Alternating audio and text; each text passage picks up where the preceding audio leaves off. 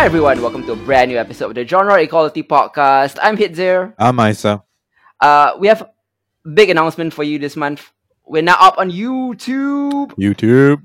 That's right. You can you can well, I mean, you can't watch us, but you can li- you can listen to us on YouTube. And and I do understand that a lot of people find it a lot more convenient to listen to podcasts on YouTube, as I do myself. You know, I listen Same to audio on YouTube. You know, Mhm. uh, most of the time, like I'm, I'm not even on the browser. I'm not watching the faces talking. I'm just listening to them. And YouTube is such a much more convenient uh, avenue for you to listen to us. And and that's why we've decided to go on YouTube right now, lah. Because like. I, I don't know about you, but most of my listening happens on YouTube. What about you, man? Um, I think the majority of the time it really depends on the kind of content uh, Mhm. that I'm listening to. But YouTube is definitely superior in terms of when I'm on my laptop or my desktop.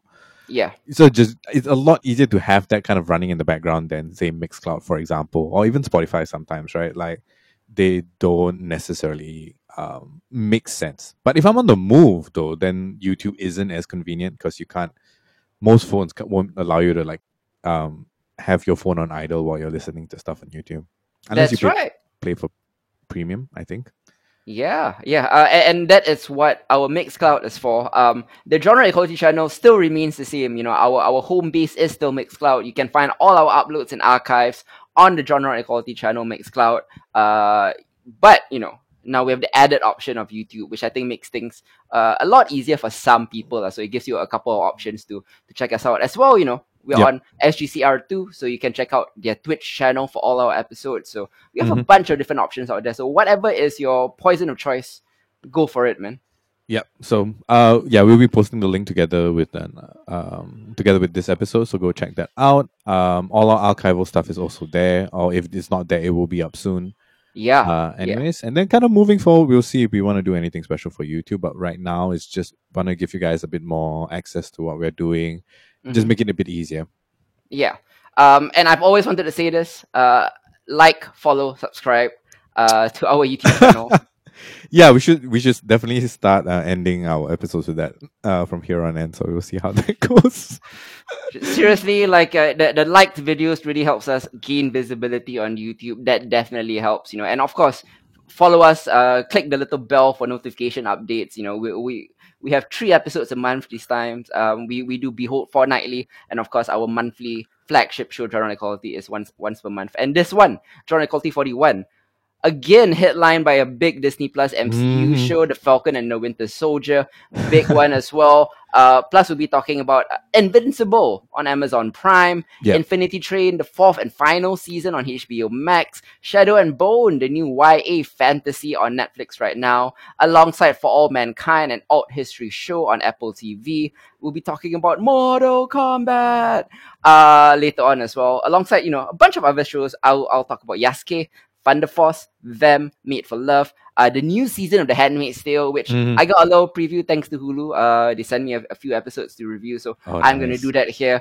Uh, Isa is going to be following up on the way of the house husband. We discussed the manga at length on our Behold episode, so you can go check that out if you just want to, you know, listen to our thoughts on the manga. Uh, this will be our thoughts on the anime specifically, and Yeah. right at the end.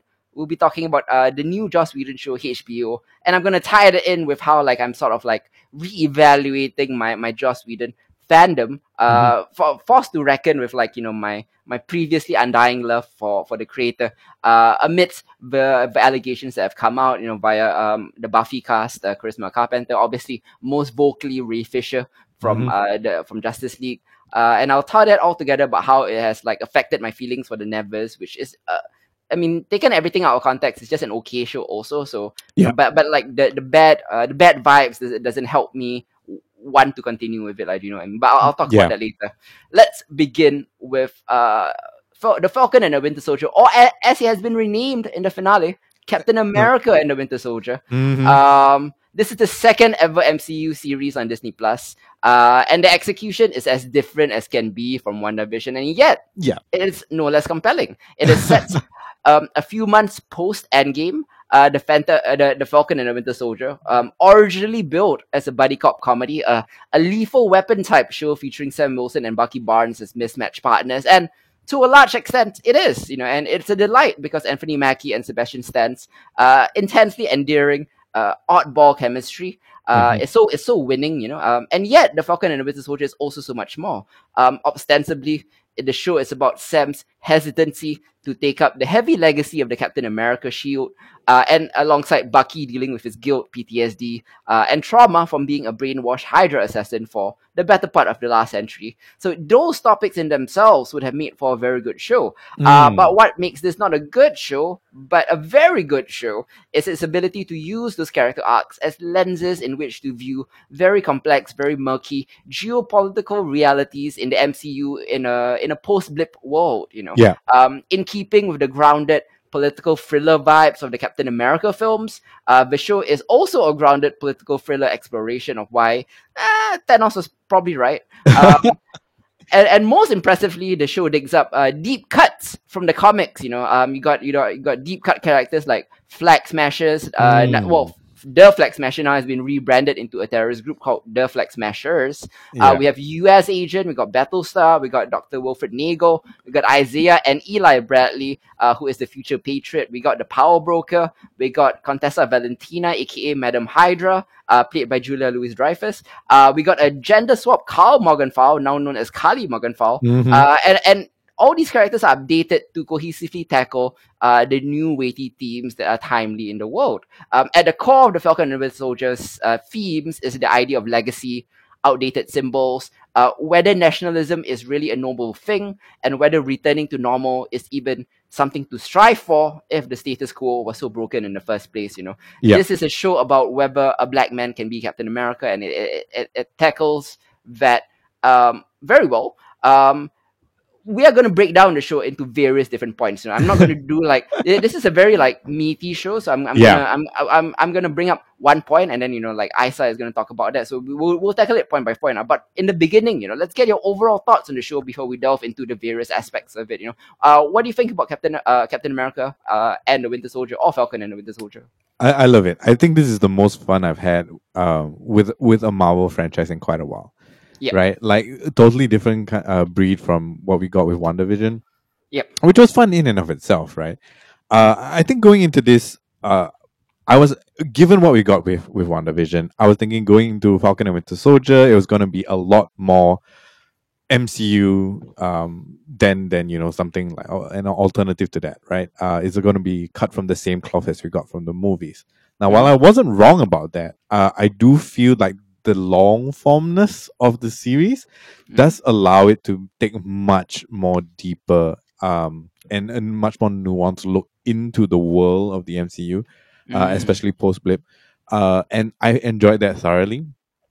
I do, I mean, it's not a perfect show by by any measure, Mhm. right? Uh, but it definitely does a lot of things good, and it's just so much fun. Like that, Yeah. I think that's kind of the main thing, right? Like it's just so much fun, and I can understand why you know everybody is kind of like um, uh, talking about it and all of that, just because there's so many good things to to, to be hung up about, right? Like whether you're talking about the very kind of good character progression of our two main protagonists across six episodes, Mhm. right? Uh, a very compelling antagonist, you know, and, and anytime you, uh, a TV character starts getting death threats, you know, like they're kind of onto Yeah. something. Yeah. Shout out to Wyatt Russell. Uh, And um, just having, uh, you know, some interesting things, tying up some loose ends, answering some questions, bringing out questions uh, that should be answered, but they didn't answer, you know, and ultimately kind of setting up what we're going to be getting in Captain America 4, Mhm. uh, which they announced at the end of the series. yes. So all in all, I think like there's a ton of things to kind for us to kind of discuss, and a lot of things that I'm a fan of. I, I do feel like uh, there'll be things that we'll be nitpicking on, Mhm. um, uh, particularly in terms of like they did so much with a lot of like kind of like the side characters or the new characters that they they've introduced. Uh, Yeah. But there's some characters in particular that just can't catch a break.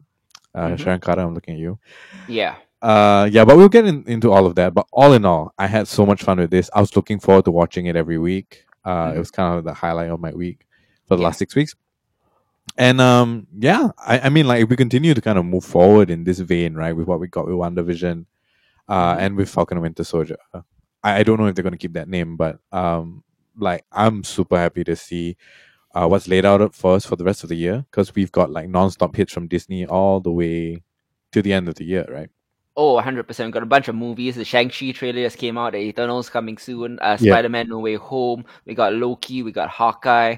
Uh, we got the M.O.D.O.K. show coming next month. You know, so a bunch of stuff uh, coming out of MCU. You know, making up for lost time from the Mm. all, all, all the stuff that you know happened in COVID last year. Plus Black Widow. We haven't even talked about Black Widow yet. You That's true. Yeah. um, the first thing that probably should be talked about, and and the, the headliner for the Falcon and Winter Soldier is uh, Sam Wilson, you know, uh, Yeah. the new Captain America. In Sam's case, his hesitancy to take up the Captain America mantle has more to do than just the considerable shadow that Steve Rogers left behind, although that's certainly a big part of it, you know. We see the day-to-day realities of Sam uh, as a black man living in America, you know, from, from being unable to secure a loan to help his Yeah. family's shrimping business to being stopped in the streets by the cops for the crime of being angry in public while black, uh, which mirrors so many controversies of black celebrities being harassed by cops, only for the cops to suddenly realize that the black person is famous. Yeah. You know, um, so many, uh, so much footage of that has has, has popped up recently and in, in previous years. So, I mean, what would have happened if they weren't famous? Well, you can probably guess.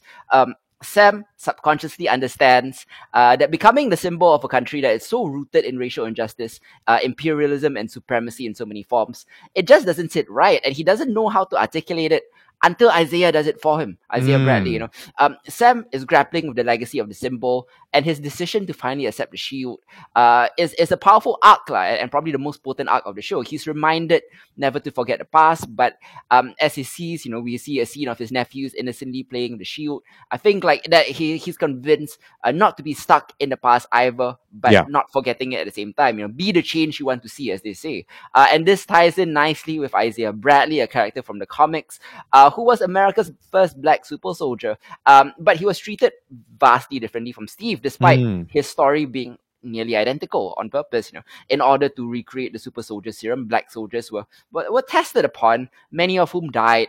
Uh, this is kind of intentionally reminiscent of the real life uh, Tuskegee study, where the U.S. government secretly infected black people with syphilis to to see the disease's effects. You know, that, Yeah. that that's a real thing that happened in real life. Go Wikipedia it, guys.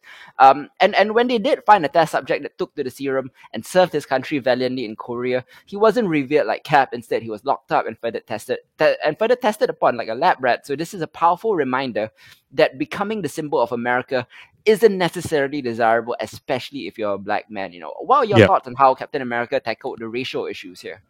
I think it was a good um I the approach was good, right? Like it it was something that a lot of people um okay, so when they announced Sam Wilson was going to be the new Captain America, uh in in the comics, right? Like oh the f- furrow that was was kind of crazy. So I I think um going into Falcon and Winter Soldier um, the show creators already knew beforehand what the reaction was going to be like, especially for people who don't read the comics, right? So Mhm. introducing something big like that to have a black man wear wear the stars and stripes and to carry the shield, you know, is Yeah. going to cause a certain amount of of um, it, it's going to shake the pot a bit, right? Mm. Um, I, I think like the way that it got set up was was good. I, I think in way, the way in which they tried to uh, resolve that by bringing Isaiah Bradley, who is, for all intents and purposes, a very very deep cut from the comics, right? Like he just gets his story told in what a couple, uh, the the short run on um, um, red, white, and black, is it? Or red, yeah, blue, it, and black? Uh, it's a mini series, Red, White, and Black. Yeah. Yeah, so it's a very rare. Not not many people know that there was a there was a black super soldier involved. Mm-hmm. Uh, for them to kind of like un, uh, push aside everything, unearth that, and bring it into a very very important part of one of the the running themes of of the show, uh, is so well done, right? Like there is so much that Sam needs to confront, uh, not just within himself, but also uh, in terms of when he confronts Isaiah, when he sits in front of Isaiah to to talk about these things and to address these things about the legacy of of um, black men being exploited by you know the military and the, and the government Mm-hmm. and by the country itself. Um, those moments are so key, right, and so important to forming um, his eventual taking out of the mantle Yeah. right? Because he he needs to understand. Like it, it's clear that he feels a great deal, Mm. right, about the idea of taking on Steve's uh, mantle, uh, Mhm. as does Bucky, right? Yeah. Um, but he doesn't really resolve that without constant interactions with other people who have felt uh, the weight of that legacy in different ways hmm right so on, on the one hand you've got you know uh, couples therapy With uh, Bucky, with, yeah. with Bucky, right? Uh, and you know, like a lot of kind of like deep truth that that Bucky has to to to share, right? Uh, uh, albeit cutting Yep. and, and extremely sarcastic at times, um, because they both both Bucky and Isaiah Bradley suffer from a very different kind of impact, uh, Mhm. from what Sam Wilson is is um, dealing with when it comes to like taking up the mantle itself Yeah. uh, all in all, I mean, like things that you know you would kind of expect uh, with everything that's been going on in real life, right? Mm. Um, I think they portrayed it uh, well. I think they portrayed it um, with with good nuance, uh, while at the same time just kind of addressing that within the world of the MCU and the fact that these are you know many of them are superpowered people, Mhm. uh, but you know the odds are still stacked against black superheroes, right? Mhm. Uh, and I think this is something that is very important for them to kind of address now. And I'm glad they took the time to address it here. I, there's I don't I can't think of a storyline that is more apt for them to to bring this up, right? Mhm. And then kind of moving forward uh, with all the plans that they have. Uh, given that Young Avengers, we're going to have a whole like very diverse cast of people Mm. there as well, uh, and just Including move, uh, Eli Bradley, uh, Isaiah's son, probably. Mm, yeah, uh, Eli Bradley. We've got Kamala Khan as well, right? Mhm. Like moving in that direction, especially Phase Four and beyond. I think is extremely important that these things are addressed and kind of like, um, well, not dealt with per se, right? But ad- addressed so that you open doors for for more diversity. You open doors for more nuance and and more kind of like real world reflections of of of things like that, right? Like superheroes aren't ever created in a vacuum. They're always a reflection of the time in which they were created. Yeah. Uh, and I think that Falcon and Winter Soldier has done a great job on that front for sure. Oh yeah, yeah, definitely. You know, that they, they set up a situation where, uh, I mean, uh, all storytelling is emo- emotional manipulation, and you need it to be emotionally manipulated. It, at least for the people who didn't want Sam to be uh, Captain America, you need to see why he doesn't want to be Captain America, and then you need to root for him. You know, uh, and this was the perfect way that they could they could do that. You know, um, and of course, taking over from Sam's mantle is uh, Torres, who is also the future Falcon in the comics. So Yep. we know where that's going. Uh, going from Black America to White America, uh, one of the most fascinating aspects of uh, Falcon and Winter Soldier is Wyatt Russell's uh, superb performance as John Walker, the, the Mm. new Captain America and future US agent. Uh, he is, by all accounts, an exceptional soldier and starts off as a decent yet flawed human being, earnestly trying to live up to the Captain America mantle that Yep. he was handed by the government. Um, it would have been easy to paint him as a as a cartoon evil villain. Uh, people already wanted to hate him before they knew him. You know, he, he's not Cap. I get it. Uh, but instead, this take on Walker is is a lot more nuanced. He represents an otherwise decent person who just does not recognize, uh, to many extents, uh, his white privilege, and at, at the same time is also burdened by PTSD and impossible expectations. Yeah. Uh, J- John is an okay dude, but he's entitled. Uh, he refuses to accept accountability, and his manhood is fragile in a way that uh, only a straight white guy can be. Uh, plus, you know, he's already so damaged and warped by America's military-industrial complex. You know, Mhm. uh, it's a topic that ha- that they haven't really touched on in the MCU. That is uh, since the Punisher. You know, he is he is the tool that the U.S. government built, and they discarded him for doing exactly what they trained him to be. When he's confronted for the first time by people who are superior than him, uh, he becomes violently insecure. Uh, Mm. John Walker is not inherently evil. He is not a white supremacist, nor is he racist. But but that doesn't mean that dark things cannot manifest from his damaged psyche. Uh, when he snaps, the show does a good job of letting us see where he's coming from, and we feel for him even. Uh, you know, like we see his friend get murdered and, and everything. You know, um, as much as we resent him for obvious reasons, we, we feel for him too. Yeah. Um, and a- at least the smart, discerning viewers can feel for him too. You know, not the you know stupid, toxic ones that send uh, the actor death threats. You know, those are Yeah. clearly dumb people. Um, in a in a larger context, though, John Walker is actually the best, most apt symbol for what modern America really is. Mhm. Uh, just uh, just as Steve Rogers, it was an apt single. It was an apt symbol for what America imagines itself to be. You know, Mhm. um, John Walker, the, the basically the the insecure white man, uh, and, and with the blood on his shield, is the most potent metaphor for modern America. Um, how do you think uh, Wyatt Russell and John Walker tied into the themes of the show, and, and did you like how it was done? Yeah, I, I think um this this uh, incarnation of, of John Walker, right, uh, of US, uh, well, the, the now US agent, is Yep. definitely a cleaner approach than what happened in the comic books itself. Mm-hmm. Uh, for sure, because in there he's like a he's like a pro wrestler first and Mhm. all of that. Um, but I, I do feel like it's much more clean cut. It much it makes it much easier to understand where he's coming from and the reasons for for his decisions and and, and you know his actions as well, uh, without kind of confusing the audience with a lot of history that isn't necessary from the comic books. Uh, so I definitely did like that. Uh, I do. I, I I did enjoy very much the fact that they took the time to humanize him at points, right? Mhm. Uh, every time that he's you know sitting in a locker room with with uh, Battlestar, Yeah. You know, and they're just talking about very real things, or even like the very quiet kind of tender moments with his wife.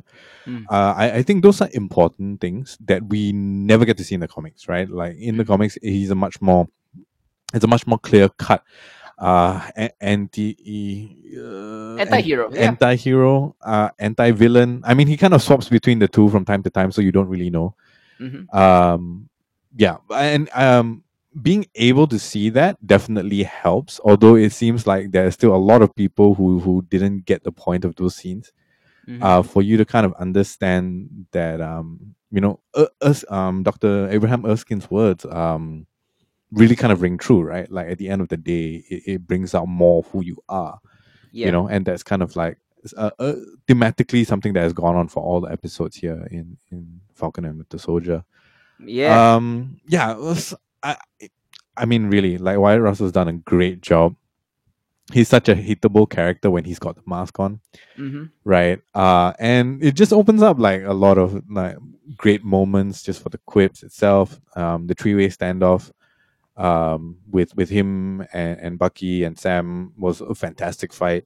You know, he does bring the right physical presence and the right kind of like brooding and like entitledness to the character Yep. you know um but at the same time you just kind of can't help but feel for him right like Mhm. even though the his his his uh misguided entitlement to the cap title um you know the whole like making his own shield and shit um or even like when he's bestowed with the US agent um costume and title itself right like Mhm. the the joy that you see there, you know, feels very real. It feels very genuine, and you got to kind of ask yourself, like, why is it he feels that way? And and you you really have to kind of dig into, you know, um, the kind of life you have to live as as like an elite soldier, right? Who's who's who's used to, you know, not taking much of the credit and you know, um, having to face all sorts of um, things on the battlefield itself. So. Mhm. I, I guess um in short like i really enjoyed his performance like so easy to hate uh that's hard to do sometimes right uh Yeah. but at the same time um you know being able to show us the breadth of the character in such a Mhm. short period of time because he doesn't really that get that much screen time right No. um yeah. is actually like spot on performance Yeah, yeah. Um, the next point that I want to hit, the show also delves into the consequences of the blip globally. Uh, Yeah. more in depth than WandaVision did, more in depth than what Endgame did. You know, we see that during those years, the five years, the world has become a more open and inclusive place. Uh, borders were open, jobs, food, housing, and other resources were plentiful. People were united to help each other rebuild. You know, plus as Steve mentioned in Endgame, right, there, the environment is finally starting to heal. Yeah. But after Endgame, when people returned, while yes, that is a good thing, um, it also caused the world to go back to normal. Uh, the status quo of nationalism and tribalism and corruption. In fact, you know, was the normal. It caused a, a massive new global refugee crisis and Yeah. an economic crisis. Uh, many people who weren't blipped were, de- were displaced. Uh, they're, they're holed up right now in, in shabby refugee camps as the world deals with nationalities, ownership of property, and other things. You know, it's it's a it's a minefield to to untangle. Uh, meanwhile, the people who did come back, like Sam, they face financial difficulties due to lack of work and lack of income. Um, Mhm. and, and the infrastructure in place to help these people, the Global Repatriation Council or the GRC, uh, is corrupt because something like that inevitably will be due to due to human nature and human greed. Um, Yeah. in, res- in response to this, the show's mor- morally grey primary antagonists uh, show up, you know, which is beside uh, John Walker. Uh, the, the real antagonists are Karli, Morgenthau, and the Flag Smashers, who are either freedom fighters or terrorists, depending on your perspective. You know, they're, they're fighting for the displaced people on Yeah. the margins who are unable to get aid from the GRC. They believe that the world was better during the blip, and perhaps they are right. Uh, they steal medicine and supplies for the camps. You know, that's one thing. Uh, but where it gets murkier is their tactics. They've, they've taken the super soldier serum. They've begun to use violent force, which includes firebombing innocent people. Um, the flag smashers are such fascinating antagonists because, like John Walker, they're not clear cut villains. You know, um, what do you think about the flag smashers as the villains of the show? Uh, I think in general we didn't get any villains in this show, right? Yeah, Um, yeah. And, and I think that's very important. You, no matter what, how you flip it, you know, whether you want to see Walker as as you know a flawed kind of like hero wannabe, um, you know, or, or Zemo as just kind of like a, a tag along like former villain. Yeah, Um, like it's very hard to to kind of distinguish that. I, I think with Karli and and the Flag Smashers, um, it's it's summed up basically by you know um her um there's, there's this line that she says that like like um I mean call us terrorists all you want, but it really depends on whose side you're on, right? hmm Uh, you know, and and at the end of the day, I mean, it goes back to the one person's uh, freedom fighters, another person's terrorists yeah, um, their goal uh, and, and what they're trying to do, I think, for all intents and purposes, is a noble one. hmm Um, and they're resorting to violence because there isn't um, violence is what is available to them. yeah. They have no option, right? Yeah, they have no option, and violence is what is uh, available to them in the fact that you know uh, they got them they get their hands on the super serum via the power broker and uh, courtesy of Nagel. Um, you know, and the thing is, is that that okay, so the the serum has, with the exception of Steve, right, has always provided a way to violence, right?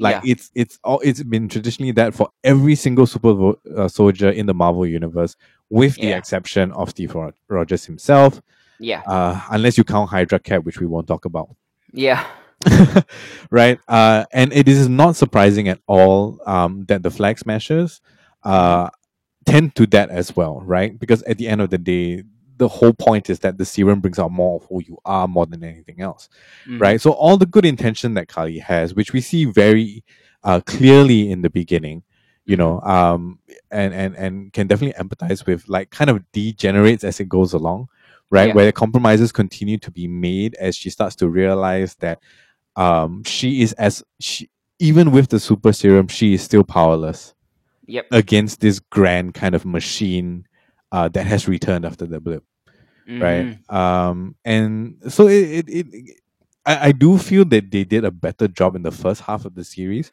with Mhm. explaining the motivation and even clarifying some of the compromises that she's willing to take. And a Mhm. lot of that just kind of gets subsumed in the the forward movement of the plot in Yeah. general, um, especially going into the third act, which is understandable. Uh, But Mm. I wish they had a bit more time to kind of deal with that as Mhm. well. You know, um, for for it to be wrapped up by Sam's speech to the politicians at the end, right? Mm. Like Karli's entire arc to be wrapped up there is touching, Mhm. um, but it doesn't feel like it's enough. Mm. You know what I mean? It feels grandstanding at the end of the day, just because um, we see uh, Karli only as human for half of the series, right? And in addition to that, I do feel like the rest of her her crew, the rest of the Flag Smashers, like they don't get enough um, screen time or lines to to really contribute to the idea of of their their their goals, right? Mhm. um, the one that spoke the most volumes at the end of the day is the kind of support they're getting from everyday people on the ground, right? Yeah. Who support their cause, which is which is great. But I don't know if um Karli's story and what they were trying to say with the blip and all that kind of gets lost amidst so many things that are going on at the same time. Mhm. You know, with Zemo and with Sharon and with with um Walker and all of that. Yeah. Um, yeah. So I, I don't know if they could have done it any differently within six episodes. Yep. Uh, I just think it's a bit of a waste. Um, you know, uh, it, it, it, it, there was a point in time in which it felt the flag smashers felt like a convenient way to address post blip politics without Mm. necessarily dealing with the nitty gritty of that those consequences, right? Yeah, yeah. Um, I'm, I- I'm, I'm gonna, I'm gonna talk about the finale uh, a little bit later. It's probably the weakest episode in, in, in the show.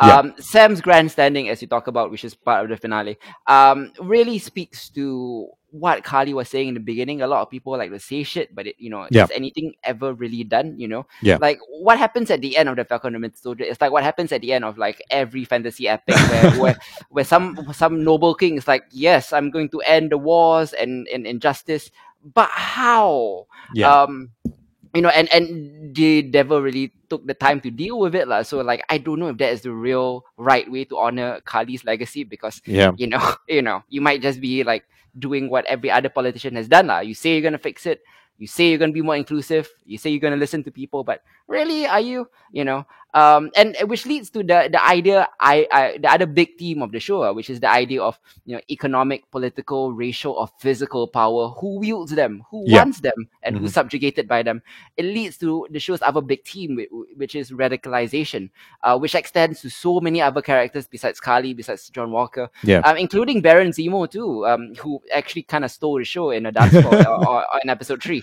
Um, like we understand his stance on super soldiers because of what happened to his own country of Sokovia, and he is adamant that superpowers leads to many forms of supremacy and. He's probably mostly right because how many people in the world are like Steve Rogers and how many people are like Yep. Red Skull, as he Yep. says, you know? Um, probably a lot more of the latter. Um, Karli, Zemo, John Walker, and many others, they're thinking in terms of absolutes, which again leads to tribalization, leads to rad- radicalization. You know, each radicalized faction is looking out for their own and not for each other. Uh, they each make valid points while their motivations are all justified. You know, it's it's a lot more morally and politically murky than I thought the show was going to be. And I, Yeah. I think they, I think Falcon and Winter Soldier did a good job with that while fumbling at the end point. lah. But Yeah. for the most part, I think it really did uh, a good job. You know, like the scheme of ra- radicalization. Did you expect it to be like the theme of Captain America, uh, of Falcon, and- Falcon and Winter Soldier? Oh no, no, I really didn't think that they would go in that direction. Yeah. Uh, it is definitely surprising, and I think, if anything, what I am most impressed by is the fact that the themes that they did want to kind of tackle, right, very um, today. Yeah. are very to very today, yeah. but are very even across the board Mhm. for all the characters, right? Yeah. Um. So just like you mentioned, with with the whole idea of regularization, you've got Karli, you got Flag Smashers, you got Zemo, you've got Walker, who all face their own. I mean, all go through some form of radicalization, right? That due to the events that happen in their life, Mhm. you know. Uh, and then again, you know, the ideas of legacy. Zemo has it, his with his his father and Yep. his country and all of that. Um, kind of mirroring what's going on with Sam. Same thing for with with Bucky as well. And I that the fact that these themes are kind of weaved throughout all the characters in, in a pretty even way is impressive Yeah. because most of the time what happens is that you get one character to shoulder that entire theme for the duration of the story yeah. uh, and that definitely makes it a lot easier and a lot more clean cut. But the fact that you get that over and over again in every individual story makes it a lot more clear, a lot more salient in, in terms of what you're trying to say and try Mhm. and put forward. Um, but yeah, the whole um, I, I did not think uh, when it first leaked that they were going to be doing flag smashers, right? yeah. Uh, I really didn't think that it would take the the tone or the form that we saw in the end. Mhm.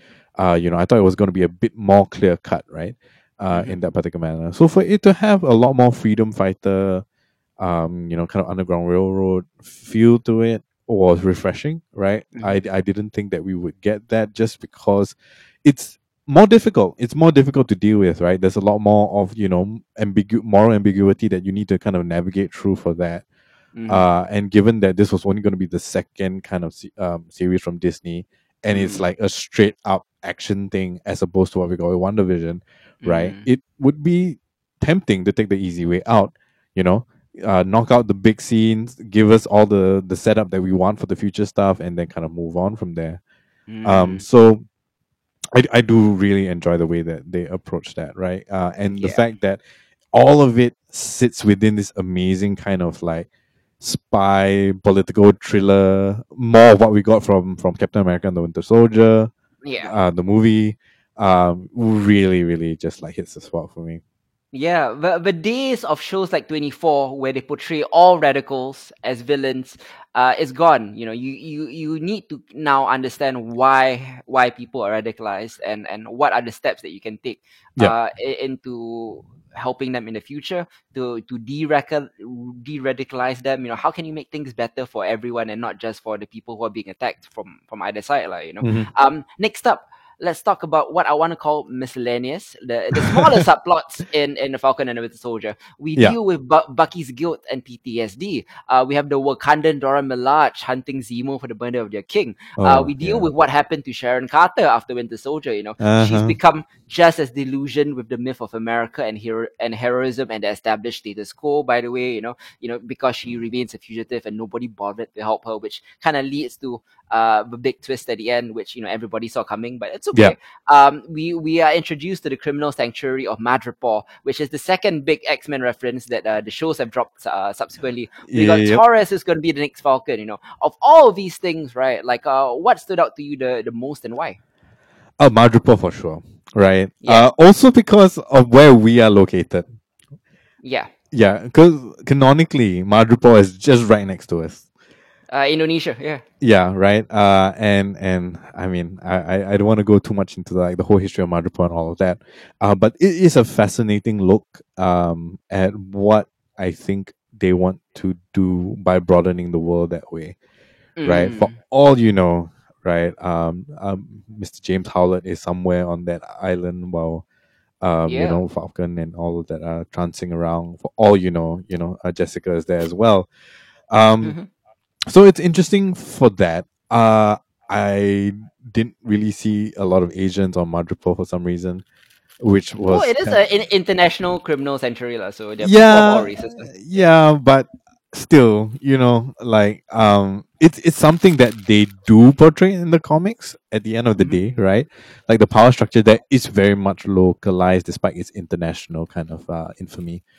Um, but yeah, so just one of the things. Um, I I think that's going to be a fascinating um proposition moving forward in the MCU because you finally kind of have this hub for where the criminals go, which we haven't had uh yet. Like everybody has to go and find their own kind of like like secret hiding place. I have a evil base somewhere, you know, Yeah. that's hidden in the mountains and all of that. But we finally kind of have a better look at what the international criminal society's power structure looks like uh, Mm. and what and and you know the the logistics and functioning of that, which is I think is kind of very key to understanding some of the characters they might want to include in the future, right?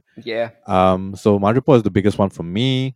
Um, Torres is is kind of fun, right? Mm. Like a kind of wink, wink, nod, nod to that. Easter Uh, basically. Yeah, but I mean, it's very far from his actual comic book kind of origins, which I'm fine with because that was Mhm. like bizarre as hell. Um, but I think it would be cool for sure, right? Um, for that to kind of go. Uh, I think Torres did play a fairly large uh, role in the Falcap um arc when Mhm. when he was still there, and uh, I think it's kind of important that um, Sam gets all the support that he can get because he I don't think Bucky will be around um, that much like by his side uh, if we go into kind of like season two and onwards you know Mm, or, or Captain America 4. I'm not sure whether like they're just transitioning it into the movies right now with Captain America 4, but that's true that, that that may be the case. lah. Um, Bucky's guilt and PTSD and trauma has led to, I think, I've not seen the entirety of his work, but Sebastian Stan's best work in the MCU at least uh, by far. sure Uh, his emotional acting in okay, you know, uh, the, the title of the show is The Falcon and Winter Soldier, but the Winter Soldier is like the fifth, the fifth most important character in the show. You got, you know, Sam Wilson, then you got like John Walker, then you got Karli, then you got Isaiah Bra- Bradley, and then like kind of at the bottom there you got you got Bucky, right? You know, Yeah. But the, the small moments that we did get with Bucky, Mm. featured really good acting with, with Sebastian Stan, particularly the one where he was being deprogrammed by the Dora Milaje in, in Wakanda. Yeah. Great bit of acting, just just focusing on his face, right? You know, um, the date that he goes on, you know, that this this like kind of little things really shows Bucky as a person, not just Yeah. like as the Winter Soldier and Yeah. what he's dealing with. That's good. My only issue with that is just like they just didn't do enough with it. Um, his talk with Nakajima at the end should Mm. have been dramatized. I agree. Uh, yeah, so I was I was a little disappointed in that. But yeah. I, with I- with what little we got of Bucky, I love love Sebastian Stan's performance. I just wish that we had more of it. I agree. I agree. Um, actually, uh, just a couple of episodes into Falcon and Winter Soldier, like I really, really had this need to go and rewatch First Avenger, Yeah, which I which I did. Uh, you know, and um, Sebastian Stan faces the exact same problem in that as well. Like he's only human, um, from before Steve Rogers becomes Cap. Right, like we actually had to Yep. see what he's like. We see what their relationship is like after that. The moment he becomes Cap, and then he becomes a prisoner and all of that, like that, all just kind of like falls into the background. He's just a sidekick. Mhm. Um, so I I am glad that we got to see the human side of him after like a good century or so. yeah, Um, you know, and, and and just kind of see him recovering. I do like the little notebook thing, which was Steve's thing, Mm. um, to kind of begin with. Um, like one of the few, one of the few instances of TV media where therapy actually has some good yeah. come out of it, uh, which is great uh, Mhm. to see. Um, but yeah, they could have definitely done a lot more, right? Um, his kind of turn from grumpy, grumpy cent- uh, centenarian at the beginning Yeah. of the film to kind of like this shades wearing, uh, cake bringing uncle of the family yeah. was a bit abrupt. I feel, Mhm. um, and and they they could have definitely done more there. But again, with all the things that they were packing in, I'm Mhm. not surprised. Um, it would be great if we really got like a proper Winter Soldier series, right? Yeah. Like I think Sebastian Stan is capable of carrying a show by himself, uh, Mhm. for sure. And um, you know, I I, I hope that happens uh, in the future. Maybe we'll get a um Black Widow Winter Soldier thing, which would be really cool as well. Indeed, you know. Yeah. Um, in the end, you know, like just to sum it up, I thought that like on a this show delivered cinematic scale action. You know, Mhm. the action was thrilling. It was big. The buddy cop energy is, is off the charts. The political allegories are on are, are, on point. Uh, however, the, the the one thing that kind of drags the show score for me a little bit is this kind of the mediocre finale, which I think repeatedly failed to put the work in to get the character from one beat to the next. Know? Um, a, a bit of a convenient, a bit of a lazy finale, despite it being exciting, like, overall, you know, from an action standpoint. Yeah. Um, which is why I think I would gi- give this rating a 7.5 out of 10. I think I gave Wanda like an 8 or 8.5, so this is a bit lower for me. This is Yeah. 7.5 out of 10. Yeah. Um, it's a seven for me. Yeah. Um, just because like I really do feel like the finale was a bit kind of meh. It it felt like, look, we're gonna debut. Um, Sam's gonna crash through the windows. Everybody's gonna look at the costume, and we don't Yeah. need to do anything after that, right? Yeah. That basically is what it felt like. Um, I really didn't like the grandstanding at the end. I really felt that that was like a real cop out, right? Mhm. Because un- unless you are gonna show that what he said has a direct impact in in turning that into action for for the rest of the world like so what right Mhm. um it, it it's a nice speech you know it's heartfelt um only the real things that re- made real impact were the concrete things that sam was able to do right which was ultimately Yep.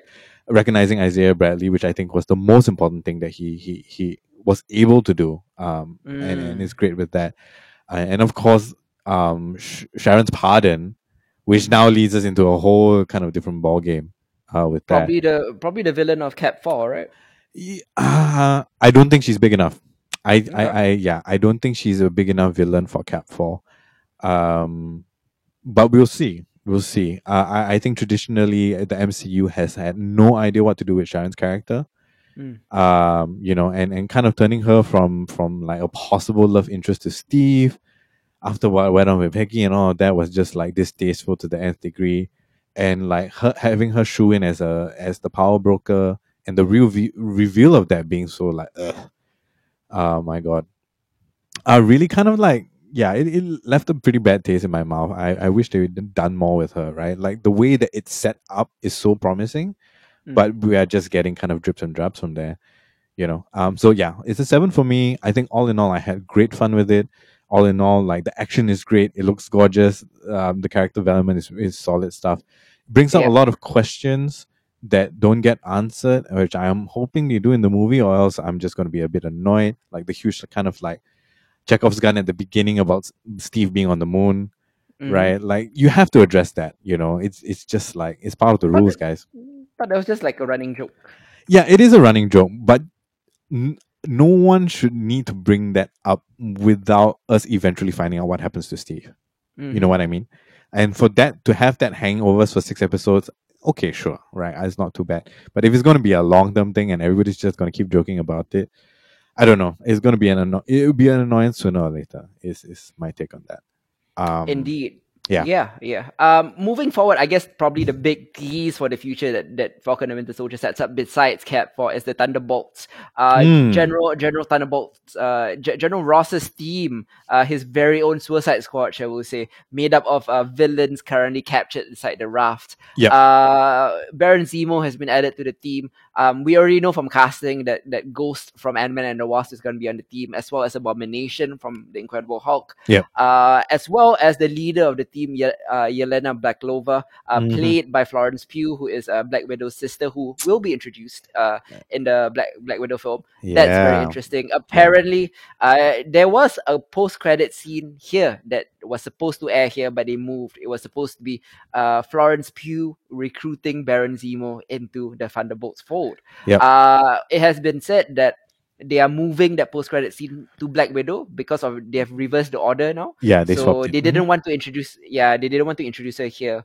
Uh, out of context, uh, you know, uh, Yeah. much in the same way that uh, Contessa Valentina, actually the other way yeah. Was was so, was supposed to be introduced in Black Widow, but uh, was introduced here first. So the her appearance here didn't have the context that it should have, lah. So For uh, sure. COVID has sort of for, uh, forced like the the calendar moves, which kind of affected you know Mm. uh, the logistics issues uh, Yeah. to a certain extent, and with like so many moving parts.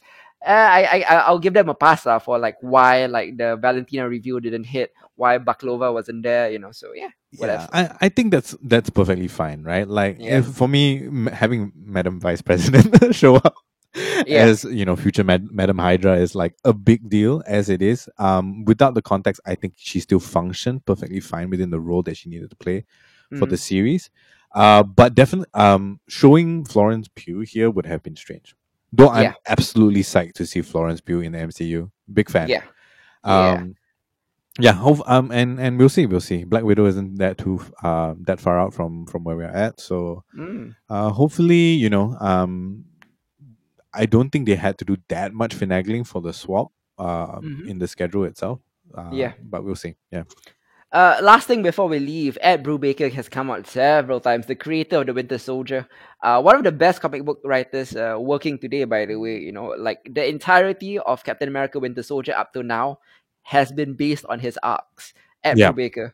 Um, Ed Brubaker has said several times that he has not been paid for for this multi-billion dollar franchise that he's created. You know, he's Yeah. been given like a small token sum, uh, but then like he feels upset. Like he he knows that when he signed on to Marvel, Marvel is creator own work, right? So you he, you don't own it, you don't get royalties for it. Yeah. Uh, and whatever the MCU has been throwing him has just been out of goodwill. But you know, he just feels like you know they could give him a little bit more, considering like how much money like his creations are made for them. Yeah. Uh, and and I say this with regards to every other comic book writer out there as well.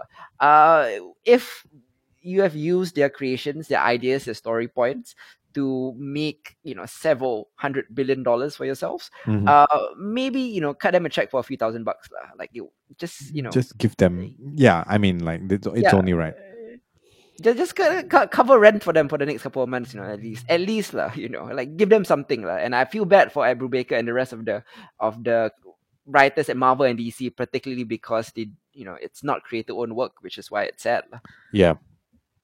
Yeah, so pay Ed Brubaker, guys. Um, next up, I'm gonna be jumping into speaking of comic books. Uh, from uh, non-creator own work to creator own work. I'm be talking about Robert Kirkman's Invincible. Mhm. Robert Kirkman used to work in Marvel and DC, and then he realized he ain't gonna get that royalty, so he started doing creator owned stuff. Uh, he's most famous for The Walking Dead. Uh, Now, his second most famous comic book, Invincible, has been turned into an animated TV show at Amazon Prime. Yep. Uh, the comic book Invincible ran from 2003 to 2018, uh, and it quickly became one of Image Comics' most beloved titles thanks to its compelling uh, take on the superhero coming of age genre.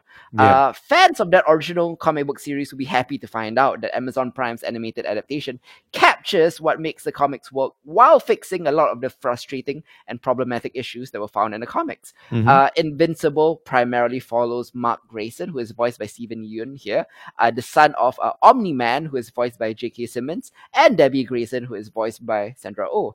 Uh, Omni Man is originally from the planet Viltrum, a bit like a, a Kryptonian character. He possesses super superpowers greatly reminiscent of Superman, including super speed, super strength, and he's passed it on to his son. Uh, while Mark is something of a late bloomer, his powers eventually manifest, which results in his father teaching him how to use them. You know, basically, uh, father-son training uh, to how to be a superhero. Uh, Mark, for his part, wants to use his incredible abilities to help the people of Earth. yeah. Uh, but however, as a high school student, he's forced to, you know, do the Peter Parker thing, try to balance uh, this obligation to use great power for great responsibility alongside homework and romance and stuff like that. It's a very Peter Parker type story. Uh, soon, though, the stakes escalate due to a secret that threatens everything he holds dear. Uh, it turns out that Omni Man is not the hero that he says it is. Um, Mhm. as an adaptation, Invincible hews closer to the source material than than The Walking Dead or The Boys does. Yeah. Um, the num the number of plot points are pulled straight from the comics and ex- executed almost verbatim in the same way. Uh yes, there is some remixing going on. You know, like some some later stories come in earlier, and some and some you know uh, early stories are pushed to later. You know, but small superficial changes lah. Uh, as well as the kind of the, the race bending of Mark. You know, now he's half Korean to fit with uh, Stephen Yeun's casting. Mhm. Um, but for the most part, these alterations are extremely successful. Invincible succeeds at capturing the spirit of Kirkman's original comic, and in many ways improves upon it. You know, it's a it's a product of the early two thousands, like the comic is, and rereading Invincible in twenty twenty one can be somewhat frustrating due to, among other things, an undercurrent of like homophobia that's kind of pervasive in the early issues. Mhm. Um, while while accurate to how many people spoke at the time, there is still a certain cringiness that if you were to hear it in, in dialogue form today, uh, is best avoided. Um, However, in adapting the source material, Invincible drops a lot of content that might prove um, problematic while going a long way to make the show more diverse, uh, both on screen and off screen, uh, as with the voice casting. Yeah. Um, as a TV series, the Invincible show shares a lot of the same DNA with the boys. Um, both are meant to be more realistic, subversive takes on the superhero genre. Uh, so this ends up being most evident in the show's violence and gore. And make no mistake, Invincible is brutal at times. Um, however, the show's blood and guts isn't gratuitous and seems more like a natural extension of choosing to depict animated superheroes in a realistic way. Um, this ends up helping Invincible really balance the realism and fantasy by emphasizing that bad decisions can result in life-changing consequences. You know, um, a bit a bit of a better take on on on this kind of violence than what Zack Snyder does, for example. Like what makes Invincible shine is the perfect blend of that vibe alongside the the bright and colorful golden age comics optimism, or in this case, it's animated in the Saturday morning cartoon style of animation. Yeah. Uh, so so you pair that aesthetic alongside a very brutal story. Uh, it makes for a very interesting juxtaposition, you know. Uh, like the, the vibe of the story is very bright, it's very optimistic, golden age Saturday morning cartoon, but the stories themselves and the violence is more in tune with the boys. So I like that juxtaposition. Uh, Mm. one of the best things about Invincible is the stellar voice performances, alongside the great animation. The combat sequences, of which there are a lot, are captivating. However, the best is that is uh, the, the the best part of the animation is when Mark is flying. You know, it really captures the feeling of soaring through the air. You know, it makes you feel natural and weightless. It inspires the sense of wonder that Superman, the original one, had. Mhm. Uh, there's also a lot of attention to detail in the expressions of the characters as, as well, very well animated. So overall, this is a really, really good series. Like the only thing that knocks it down the peg is that by 2021, right, shows like this are new. Um, back in 2003, the idea of Invincible was very cool, very fun, very fresh. yeah. You know, sho- showing that like superheroics is not all fun and games, by this, this the demonstrating the ugly side of it. You know, um, it was still subversive and fresh then, but by now, it's kind of old hat. Uh, but it's kind of not the fault of the show. You know, Mhm. like the the comics came out way back when. You know, how could they have predicted that stuff like the boys would come out? Uh, so that drags it down from what I was originally gonna give it, like an eight to a seven point five out of ten.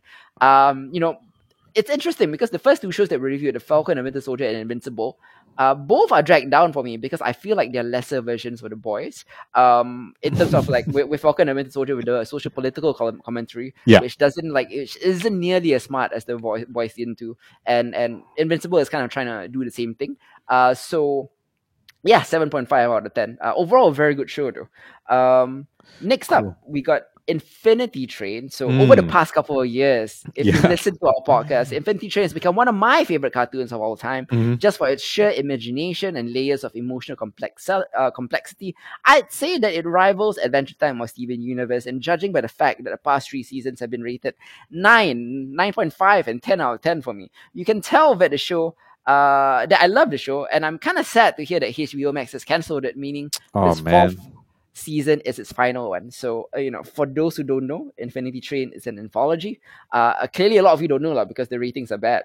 Um, so each season follows different protagonists as they explore an extra dimensional train where each car contains a different pocket universe. It's created by Owen Dennis. Uh, book one introduced us to the bizarre realm of puzzles and kooky residents and wild adventures, and the hand number tattoos that correspond with emotional growth or slippage. Uh, human passengers must get their number down to zero to earn their exit back to the real world. Uh, and each car contains, uh, you know, e- e- eccentric uh, denizens, you know, sentient anthropomorphic animals or talking inanimate objects, just to name a few.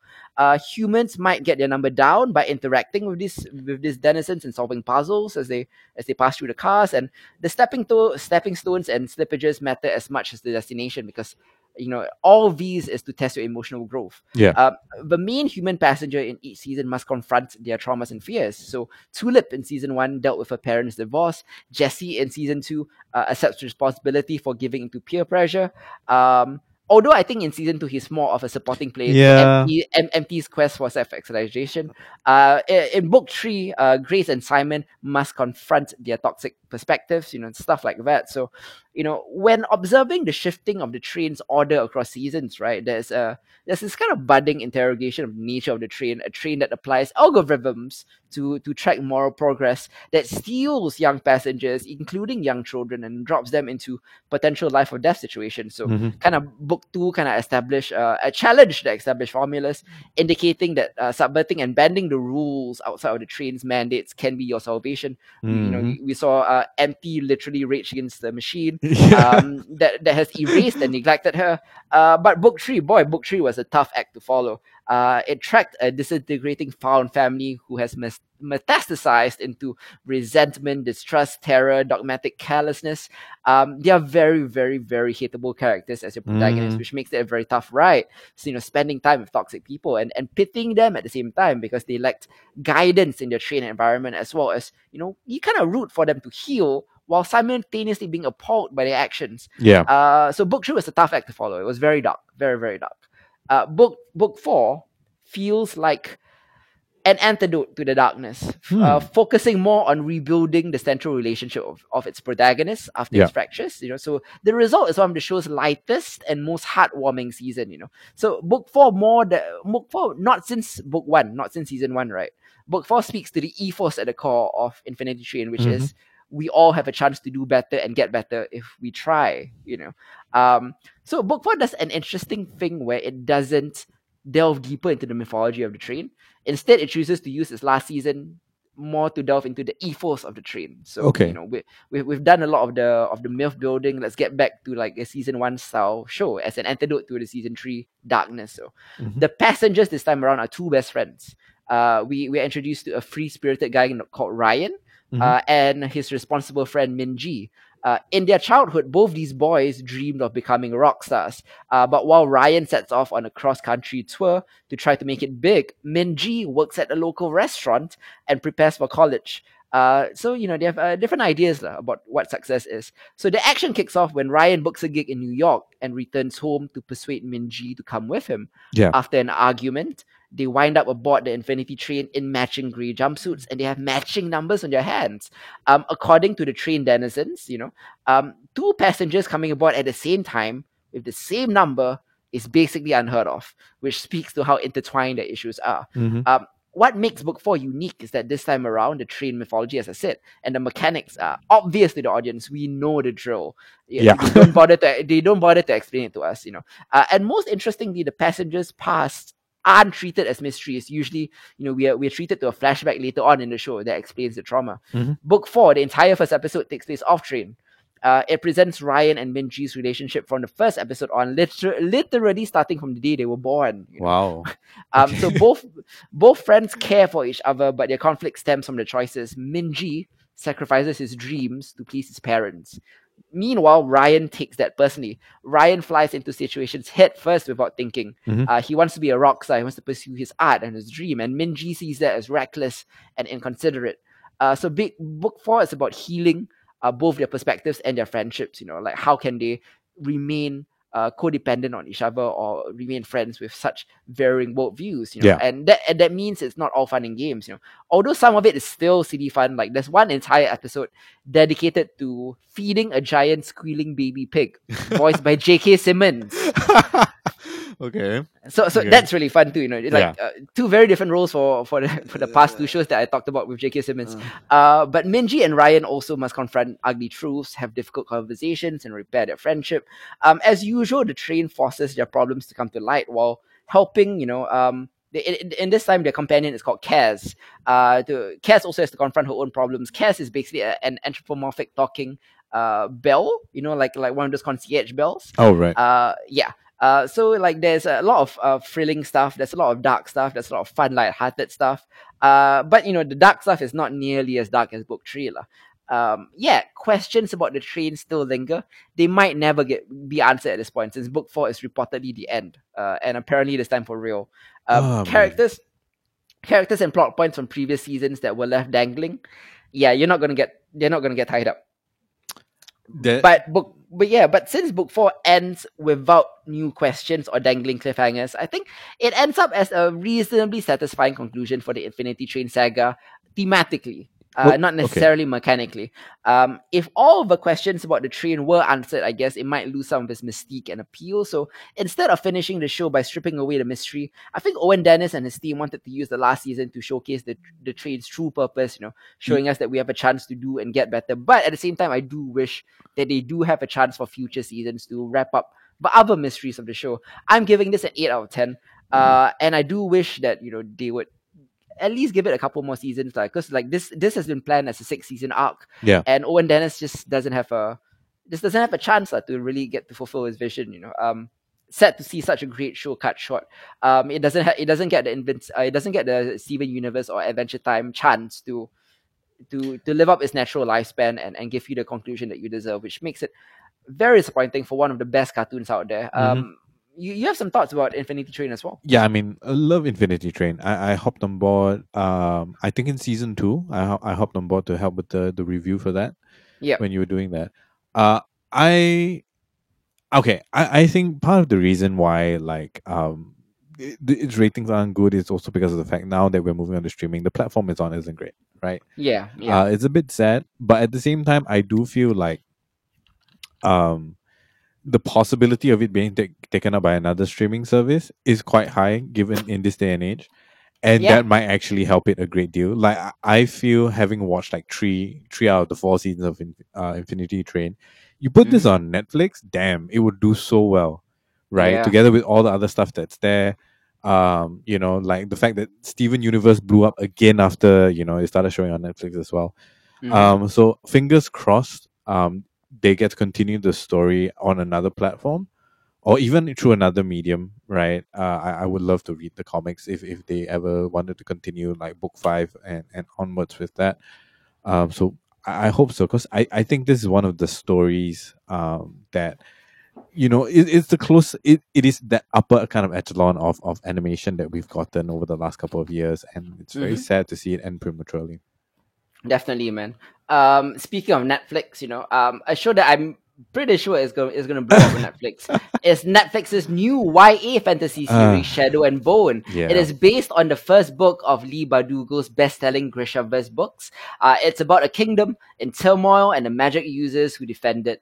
Uh, in the hands of showrunner Eric Heiserer, who is the screenwriter of Arrival, mind you. Um, the first novel, I think, uh, finds a new life over the eight uh, hour long episodes that is presented in season one. Uh, and I think it fulfills the potential it always has. Uh, I, I've read the Grishaverse books last year, uh, and book one is the weakest of those books. Yeah. Uh, Sha- Shadow and Bone, huge improvement on book one. And I think it's it's coming to the level of the later books in terms of like complexity and depth, you know. Uh-huh. I think Bardugo in several interviews openly admits that her 2012 debut novel, it relied on the trappings of the Chosen One narratives, uh, while her other novels step away from those conventions. So the main series, though, like this first book has been about, you know, the one girl with the unique power to save the world. We've seen it all before, you know. But I think the show does a better job of capturing the struggle than the book that, uh, to make it seem less cliche, you know. Yeah. Um, Shadow and Bone, I think, is finally elevated to the depth and nuance of the rest of the Grishaverse books. I'd even go to so far as to say that this is a big improvement, and and I think most people who've read the book will agree with me, lah. Mhm. Um, to set the premise, the story is set in war-torn Ravka, a, com- a country split in half by a swath of tangible darkness known as the Shadowfold, uh, and it follows a young mapmaker named Alina Starkov who discovers that she has the power to summon sunlight. It's a near mythic power that could dissolve the fold at last uh, a- and, reunite the two, the two separate countries. Elena, uh, Alina is, is whisked away from her former life and her best friend Mal to train with the kingdom's other magic users, the Grisha. Um, so they, they are under the helm of the formidable King uh, General uh, Kirigan, who is played by Ben Barnes here.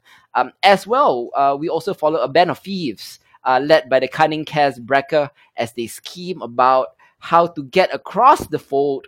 They don't want to end the fold; they want to get across the fold to accomplish an Ocean Eleven style heist. uh, a very, very different genre with our with our secondary group of characters. So the show from the get go dumps a lot of lore on the audiences very quickly, Yeah. which may immediately appeal to longtime fans uh, like me, or it might turn off newcomers. There is a Mhm. lot of vocabulary to catch on. Mhm. What is a Grisha? What is a Squaller? What is a tailor? And then there are the bigger questions like who is Ravka warring against?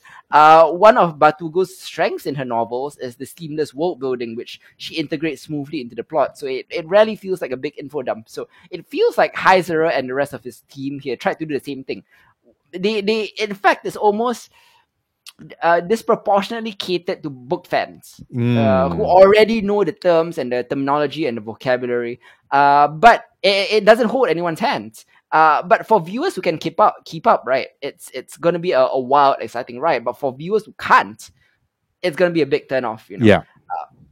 And and you've seen like a bit of Shadow and Bone, right? Like, uh, what what do you think of it from a non uh, from a non book reader standpoint? Yeah, so I recall you talking about it. Um, talking about uh, reading the novels themselves, right? So I was pretty excited uh, when they announced it. Uh, the first episode is kind of a mess, if you ask me. Like Yeah, honestly, so much. I yeah. am not.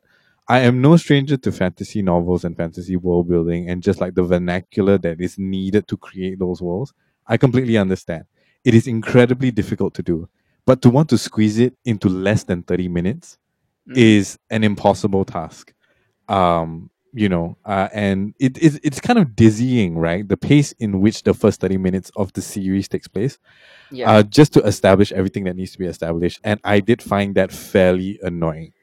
Um, that being said, right, it is very clear that it has immense and gorgeous production value. Mhm. Uh, and that in and of itself was enough to keep me going on past the first 30 minutes. yeah. Uh, you know, and as usual here at Genre Equality, we usually give it a three episode rule yeah. um, as far as possible. So I gave it three episodes. Uh, and all in all, as someone who didn't read the books, I enjoyed it. Uh, Mhm. There are, however, a lot of, uh, I don't know if it's just like annoying YA ticks, like uh, Mhm. as far as the characters go, like there's always that those specific characters that you have to have right in every YA novel. So those can be kind of a, annoying, I think. Um, Mhm. but it is a gorgeous series. Uh, I'm not done yet, but I have uh, gone way to episode seven. Uh, and I, by and large, have enjoyed it. Uh, I do feel it was a bit draggy in the middle. Yep. Um, but outside of that, like honestly, like it's it's a solid uh, piece of work. I, I I I did a bit of reading up about the fact that um, our subplot with the heist is actually from a different set of books by the same It's, author. it- it- it's not part of the same book. It's part. It's set in the same universe. Yeah. but it's not part of the same story. Um, and, and that's what I wanted to talk about as an adaptation because it's Yeah. not just an adaptation of book one in Grishaverse. It expands them by integrating other stories into the fold. You know, from from from the expanded universe, lah. So when it comes to those stories, like roping in characters from subsequent novels, Yeah. I think it kind of uh bolsters the the standard chosen one plot line by giving you something else to focus on. Yeah. Um, the first season admittedly brings together a lot of moving parts, and they take a while to mesh together. Mhm. Uh, but once they all start clicking and the, the storylines, I think, kind of built satisfying climax, the, the strength lies in the characters who are compelling on paper. They come to life in the show vividly. I think the, the, the performances by a lot of the unknown actors are very good. Mm. Um, their relationships and motives uh, add color and shades to grey to an otherwise black and white plot. yeah. Uh, but it isn't the extra material that makes Shadow and Bone work so well as an adaptation. It's the fact that the main story, Alina's story, actually works better with this new casting because it works better as an inclusive narrative Yeah. by choosing to show her as a biracial character. You Mhm. know, uh, firstly, you know, um, book one was Al- Alina's uh, limited first per- first person perspective. You know, Yeah. so that like by including other parts of the world, you get a better idea of what the world is like. Mhm. And Alina herself is more compelling and and it kind of almost transcends, not not quite, but almost transcends the chosen one archetype in this fantastical complex. I think because of her biracialness. Yeah. Um, it gives her it gives Alina a good reason to be ostracized. Uh, because she resembles Ravka's enemies to the south. Um, and it's a smart change. The decision decision makes Alina's loneliness even more powerful. Mhm. She isn't just a scrappy orphan who isn't like the other cool, glamorous Grisha girls. She actually has a legitimate reason to feel like an outsider. Yeah. So overall, I think the first season of Shadow and Bone is a good improvement of the books. On the flip side, however, the decision to smash together book one alongside stories from future books does awkwardly affect the pacing and momentum of the story in the second half at a lot of points. Mm. Um, and while the lead character is a good example of the chosen one story that kind of works, um, the show is often unable to escape other fantasy YA cliches. yeah. Uh, yeah. So overall, like a lot of good stuff, but a lot of room for improvement as well. Um, I feel like everything leading up to the heist at Little Palace is great. and Yeah. everything, everything after it is kind of it's kind of dull. Yeah, yeah. Uh yeah, I, I totally agree with you. Like um the build up to the heist was great, but the heist itself was kind of meh. Mhm. Um and like the way okay, I think the the way the revelations are treated are a bit lazy. Yeah. Uh, you know, like some of the big revelations feel a bit lazy. Uh, I did enjoy a bit of the flashback, but I didn't feel like it did nearly enough uh, uh weightlifting as it needed to Mhm. um to kind of like still carry the story forward. Uh, but that Mhm. being said, I do feel like I enjoy the subplot far more than the main plot. yeah. Um, just because the the chemistry there with the characters is just re- like rock solid, you know. Mm-hmm. Um, Mhm. but yeah, so having no basis on on to go off with the books itself, like it is thoroughly enjoyable. Uh, if Yeah. you can close one eye to some of the pretty typical annoying YA things, Mhm. um, that you're gonna get. But if you're okay with those kind of things or even love those things, then I, I think Shadow and Bone is pretty dope. Oh yeah, definitely, man. Uh, I'm giving this a, a seven out of ten, lah. Uh, and I'm being a little generous. I would, I would usually give something like this a six point five out of ten. Uh, Yep. But because I think I'm more familiar with the books, Yep. Uh, it, it it wasn't such a struggle for me to to keep it up. Yeah. Uh, to, to to follow the show. So yeah, that's why it's a seven out of ten. But I can see why people who don't watch the show might rate it a five or a six out of ten. Yeah, Uh, who, a, who don't who don't read the books. it's a six but- out of me just because like uh, by and large if you're going to do an adaptation and you know that you're going to have to introduce this to non-readers of the book right you ought to do a better job at some of these things Mm. uh, it just took a bit like you try to do too much in the first half and then you take too long to kind of resolve what you introduce um, was the main issue for me uh, but I think it's a very kind of bold move to want to merge multiple stories across a varied timeline from the same universe into one show. Like that Yeah. kind of like juggling is insane, and I think Mhm. you they did a pretty good job of it, which is why I'm I'm still recommend the show anyway. Oh yeah, yeah. Uh, that so that is Shadow and Bone uh, available now on Netflix. Next up, we're going to be talking about Apple TV's For All Mankind. Hmm. Uh, For All Mankind is a meticulously crafted alternate history science fiction series from Ronald D. Moore, who's uh, most famous as the showrunner of the rebooted Battlestar Galactica, uh, aka the best one. Uh, he also created um, Deep Space Nine, Star Trek, uh, and also Outlander. Um, this was a show that imagines or, or, turns the, the 1960s, 1970s space race on its head by imagining what the world would be like if the Soviets landed the first man on the moon instead of America. Yeah. So I reviewed season one on this podcast, and I said that while I found it intriguing, I was mostly let down by the uneven execution and the draggy pacing. Yeah. But my God, season two, season two is something else. Um, some of my favorite shows of all time only ever really found their footing in season two. I'm talking shows like Buffy, The Leftovers, uh, Legends of Tomorrow, um, Yeah. all the Star Treks, uh, Halt and Catch Fire, and things like that. You know, I'm glad to say that For All Mankind joins that pantheon of late bloomers because season two is astounding. Um, season two jumps from 1974 to 1983 in a very different world from our own. Mhm. The butterfly effect of the Soviets landing has many curious consequences. Um, in season one, uh, NASA tried to bounce back from its PR disaster by hiring uh, more astronauts who are a lot different than who are a lot different from the astronauts that we saw in the 1970s. Mhm. Um, they're they're trying to move the PR goalposts, you know. So okay, we didn't land on the moon first, but now we have a lot more women astronauts. We have a lot more astronauts of color. Yeah. So a lot a lot of social progress was made because of America's humiliation and the country's desire to to to to change their perception. In season two, you know, there's a lot of you know curious things also. Like Ronald Reagan is elected president a lot earlier in 1976. Uh-huh. Uh, the the Soviets don't invade Afghanistan. Um, the one assassin misses John Lennon while another kills uh, Pope John Paul II. There's no miracle on ice, etc., etc. But it's all like kind of um, uh, flourishes lah. Like a lot of uh, you know, like uh, yeah, just like uh, you know, some interesting things to think about. The the most intriguing thing about season two is, uh, of course, is the changes to NASA. Yeah. Um, what the Soviets have done ha- has has has sparked off an endless Cold War in space that has sped up since season one, uh, and that takes precedence. Now there are giant lunar research bases, there are lunar mi- mining missions, Mhm. and what the heck? There are like lots and lots of guns in space. Um, because of, because of course, if the Cold War was to take place on the moon, this is what would happen, right? Yep. Uh, and, and the Cold War just never ended in, in this in, in this world. Um, For All Mankind is essentially an alternate reality workplace drama, though. Um, and while it suffered because of its characters were not developed well in season one, Mhm. in season two, where it thrives, where it thrives, is the characters feel more specific and three dimensional now, which in turn makes the long swaths of focus on interpersonal dynamics a lot more interesting than they were a season ago. Um, season two will also reward you spectacularly. There's a whole, there's a stretch, a home stretch of episodes towards the end that feel like one domino after another is being knocked over in gorgeous fashion. Um, there are three simultaneous NASA missions that wind up taking place in a moment that could feel like you know it could either make or break the world uh save or end the world. Um the last couple of episodes in particular are among the best episodes i think ever made in tv history. I'm not kidding the last two episodes are insanely good. This show has finally reached its potential and i'm guessing it's also only getting better. Um season one was a flat 6 out of 10 for me. Season 2 though it's a 9 out of 10 for me. Damn. a huge jump in quality. So um, I would advise you to start watching For All Mankind and put up with season one, which is not bad.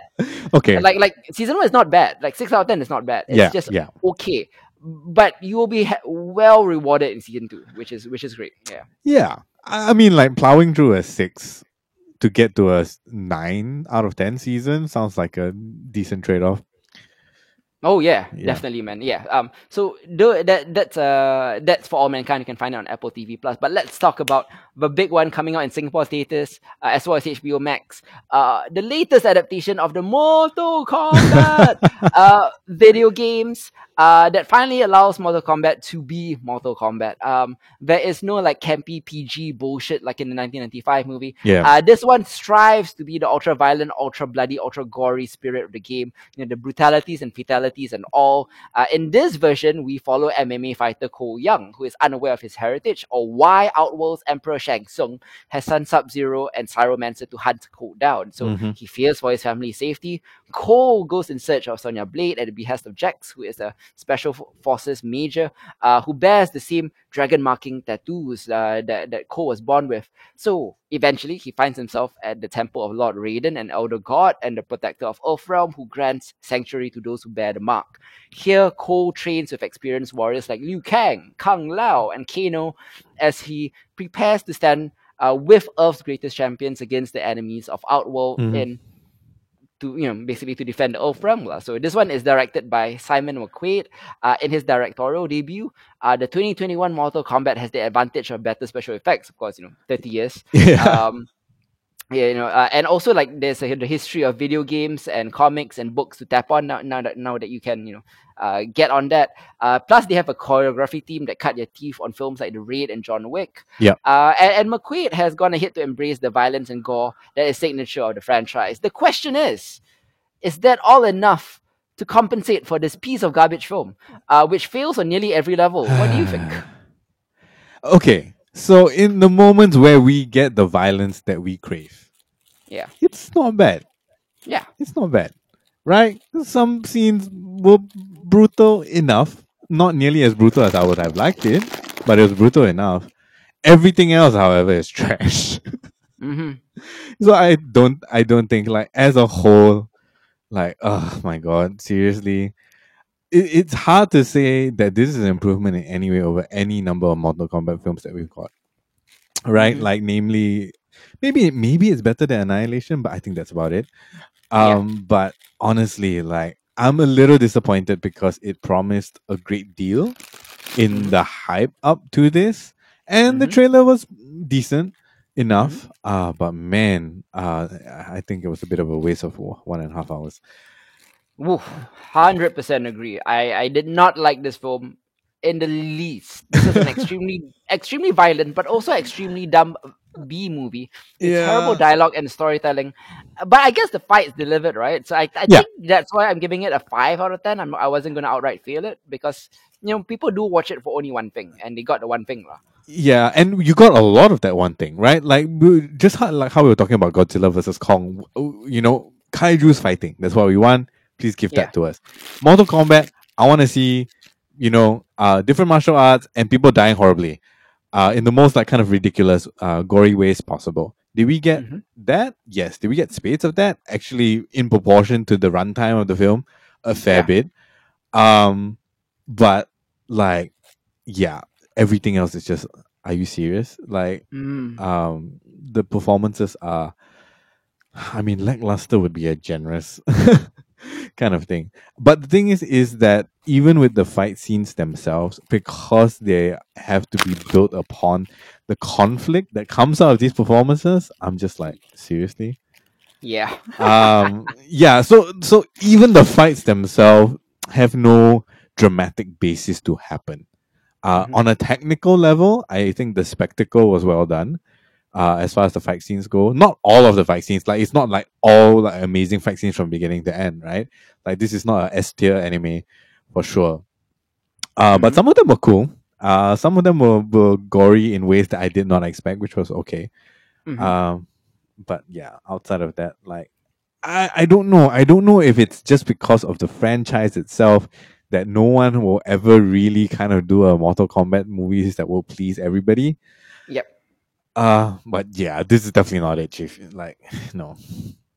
Yeah, hundred percent. So um, uh, you're five out of ten as well, or even lower than me. Uh, yeah, I'm gonna give it a five out of ten because it's entertaining enough during the fight scenes. Oh, you know, Mhm. while you're doing something else, right? Like if you're on your phone, the rest of the time, and you know, you hear one of the stupid cheesy ass like close up shots with the with the with a line that's from the games itself, and then you look up and then you see the fight scene, and then you go back to your phone. You're gonna be fine. Um, Yeah. So five out of ten for me. Okay, cool. Um, next up, let's jump into quick hits where I quickly talk about some of the stuff that my co-host has not seen. First off is Netflix's Yasuke, Mm. uh, which uh, has an all-star creative team behind it. It's it's uh, produced and created by LeSean Thomas, who is uh, was a storyboarder on Legend of Korra and the Boondocks, uh, and also the creator of Cannon Busters, which is also on Netflix. Um, Yep. It's it's animated by Studio Mappa, one of the most uh, one of the the one of the gold standards uh, Yeah, of- in the anime field. Especially in the last five years. definitely. You know, uh, it features the voice of Oscar nominee Lakeith Stanfield in the titular role, uh, alongside legendary beatmaker Flying Lotus on the score. Um, Yasuke it has a lot of formid- formidable talent behind the scenes, and you combine all that with its intriguing premise, loosely based or inspired by a real life African samurai who lived in Japan during the 16th century. This Mhm. is a real thing. You can go Mhm. Wikipedia Yasuke. It's easy to see why there's so much hype in the lead up. lah. So let, let me give you the premise. It is set in an alternate reality Japan, not not real Japan. Yeah. Um, we are eventually we are instantly dropped into a sci-fi fantasy version of, of feudal Japan filled with mechs, magic, and mutants. Uh, we follow the country's only black Ronin through two timelines. In the present, Yasuke is an older man struggling to le- live a peaceful existence after a past life of violence. Yeah. Uh, he, now, now he's serving as a boatman uh, in a rural village. In flashbacks, we learn of his history serving the daimyo Oda Nobunaga uh, during the Sengoku period of conflict, which was filled with bloodshed and betrayal. Um, Yasuke's life, though, is upended when he is tasked with protecting a magical young girl of immense power who becomes the target of dark supernatural forces. Um, yeah, uh, you've probably heard all, of all that before, like in various other things. Yeah. But I would say the the most consistent strength of Yasuke is that it is unquestionably visually gorgeous. Mappa continues to be doing the Lord's work in anime. Mhm. Um, you know, um, incredible stuff. Great character designs, colorfully dynamic battle sequences, sword fights, hand-to-hand combat, large-scale wars, superpowered showdowns. They're all splendor.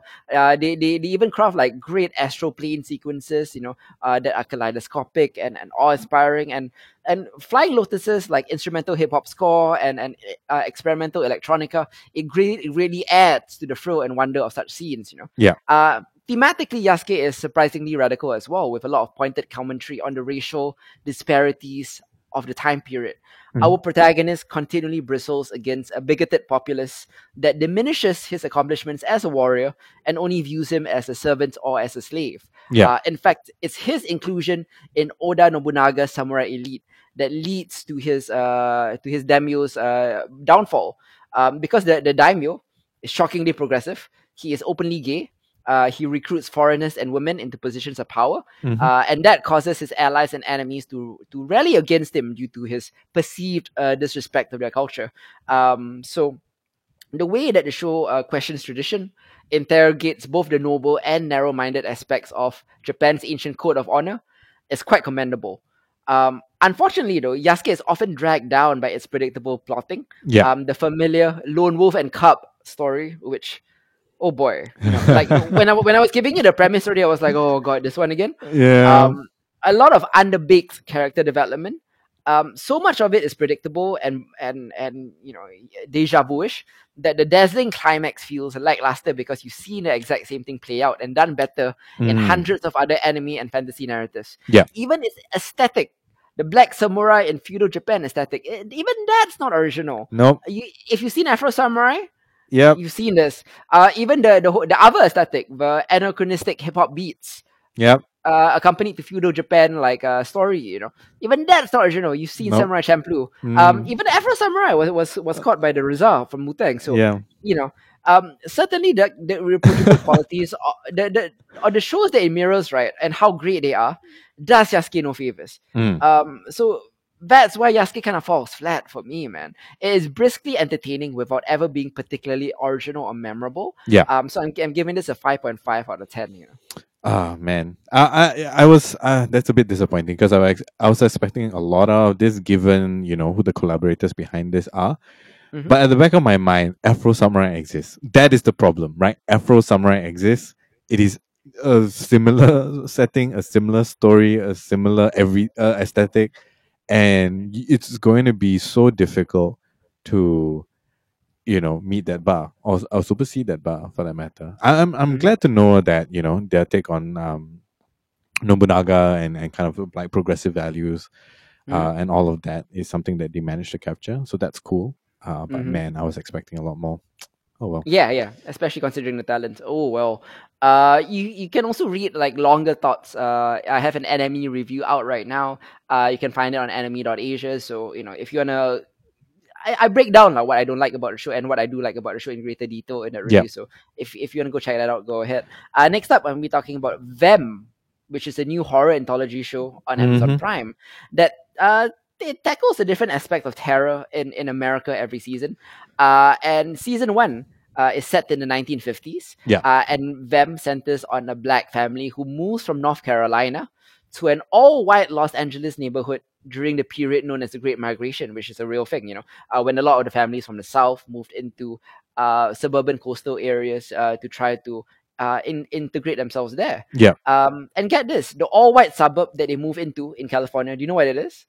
Well, It's Compton. uh, uh, Compton? are you serious?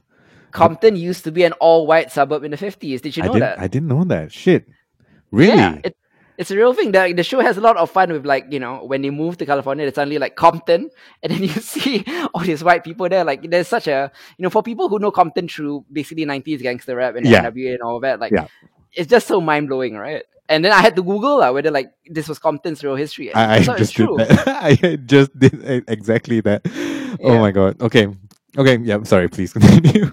So so this is where the families, the black families' idyllic home becomes ground zero where malevolent forces, whether they be racist next door neighbors Yeah. or supernat- or supernatural forces indoors, threaten, uh, taunt, ravage, and destroy them. You know, uh, think of episode three of Lovecraft Country. Uh, ex- Ah.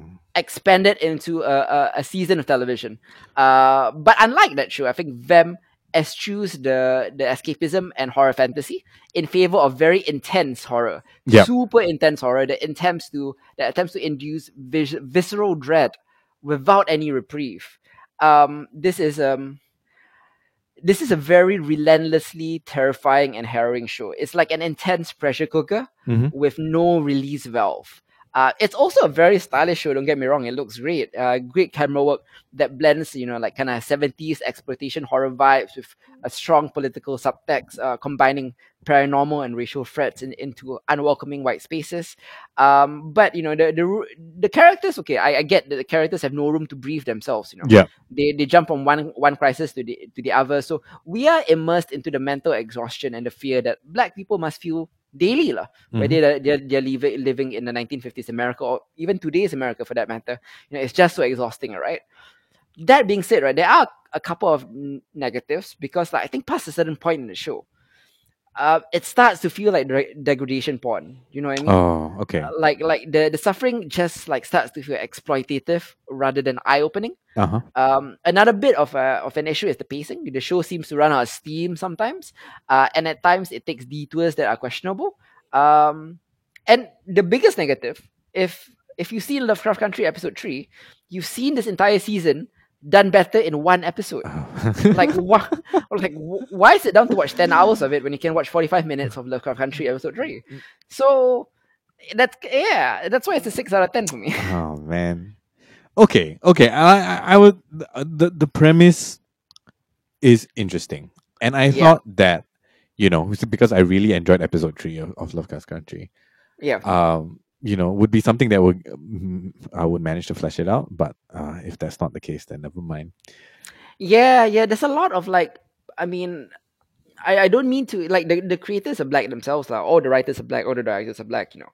But past a certain point, you know, when you're, it's like the kind of the twelve years a slave syndrome. Like Uh, past, mhm. past a certain point, it just feels like degradation porn. Um, like that um J- Janelle Monáe uh, movie last year, which I oh, felt yeah. the same way as well, you know. Um, and it's kind of an issue which uh, I will talk about in a later show as well, like called The Handmaid's Tale. Um, but for now, next up, let's talk about Amazon's Made for Made for Love. Uh, this is based on the 2017 novel of the same name by Alissa Nutting. Mhm. Uh, Made for Love is a sci-fi dark comedy about a woman trying to escape her controlling tech billionaire husband after he puts a high-tech microchip in her brain without telling her. Um, now, the reason I tuned into this is because of its star, uh, who is Cristin Milioti, uh, who we've talked a Oh. lot of uh, in genre equality. Yeah. Um, there is typecasting, and then there is Cristin Milioti's career over the last few years, uh, where she has repeatedly been hired to play strong-willed women trapped in some useless dude's sci-fi nightmare. Um, Black Mirror, you know what I mean? Like, and, and nearly every other role since then, like um, even the the genre trappings of uh, Palm Springs, you know, um, you know, it's it's a bit of a thing these days, you know. um, this time though, she's Hazel. Uh, and she has a chip in her head that allows her tech mogul husband to monitor everything she sees, hears, and feels. Mhm. Um, Milioti is incredible once again. She's such a dynamo uh, of justifiable confusion and rage. She has a great comedy chops too, uh, as we've seen before, um, trying to mine humor from very dark situations. That being said, though, the story itself is kind of disappointingly familiar. Yeah. Um, a lot of sci-fi ideas and allegories about abuse and control and objectification, while very important, uh, have been done better and been done better elsewhere. hmm The only reason to watch this is for Cristin Milioti. Uh, and that's why it's six out of ten. Wow. Okay. Okay. Do you Yeah. think she'll ever escape this little box that she's been put in? I don't know. I haven't seen her in anything else. Yeah, she's always either you know trapped in a sci-fi nightmare because of some dude, Yeah. or she is in uh, a rom-com, uh, which is How I Met Your Mother and Palm Springs. Yeah. Um, and Palm Springs actually co- combine both of those two genres, lah, Yeah. uh, which is interesting. So I hope she gets to do something else. Uh, if not, she'll, she'll go. She, I mean, I'm not. If not, she was gonna. I'm not. I don't mean this as a, as a diss. But Yeah. she's gonna go down like the, the Elisabeth Moss route, Uh, where Elisabeth Moss always plays one role. Yeah. I mean, she's damn good at it. Like, she's fucking good at it. lah yeah. like incredible. She's like the Michael jo- Michael Jordan of tortured women. But, you know, like at the end of the day, like don't you want to do more? Yeah. Yeah. Yeah. That's true. Okay. Um. Before we jump into the Handmaid's Tale, let's talk about Thunder Force, which is a new superhero comedy on Netflix starring Melissa McCarthy and Octavia Spencer. Uh, They are two estranged best friends who become superheroes. Uh, McCarthy plays Emily, who has developed a genetic platform which gives ordinary people extraordinary superpowers. Uh, Lydia, who's played by Octavia Spencer, visits Emily's lab, accidentally doses herself with the formula that gives her super strength. Uh, mean- meanwhile, Emily's superpower is invisibility.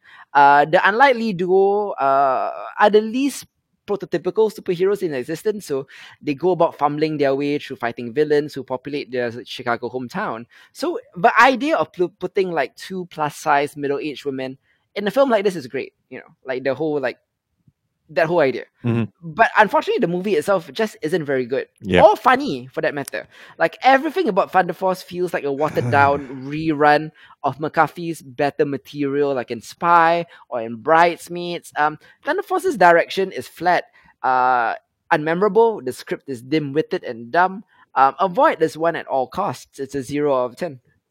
Yeah. I I caught five minutes of it, Yeah, and yeah, absolutely not gonna touch that with a ten foot pole.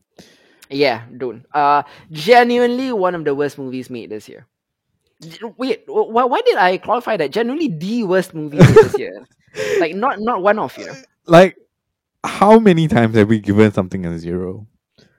twice, I think. Like very few. Yeah, yeah. So I am, yeah. Like I watched five minutes of it, and it was enough to give me a uh, for me to give it a zero. So Yeah, yeah, it's just yeah.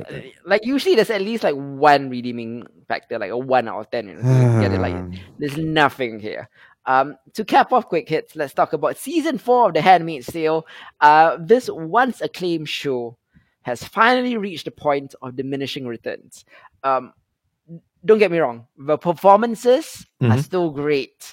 The production values are still amazing. Uh, but you can tell that The Handmaid's Tale has far exceeded the natural lifespan of its story. Yeah. Um, there are some shows like Infinity Train that don't get to ever reach this point, and then there are other shows that do. You think about Homeland, think Mhm. about The Walking Dead or Dexter. The Handmaid's Tale has has gone past that point. Like just because the network can't let go of its one cash cow, um, the show has nothing new left to say, and he has milked Margaret Atwood's cautionary dystopian tale dry. Mhm. Now it's just an endless, tedious cycle of watching June make terrible, selfish decisions, and then watching various women get brutally tortured every episode. I mentioned earlier that them them boarded on degradation porn.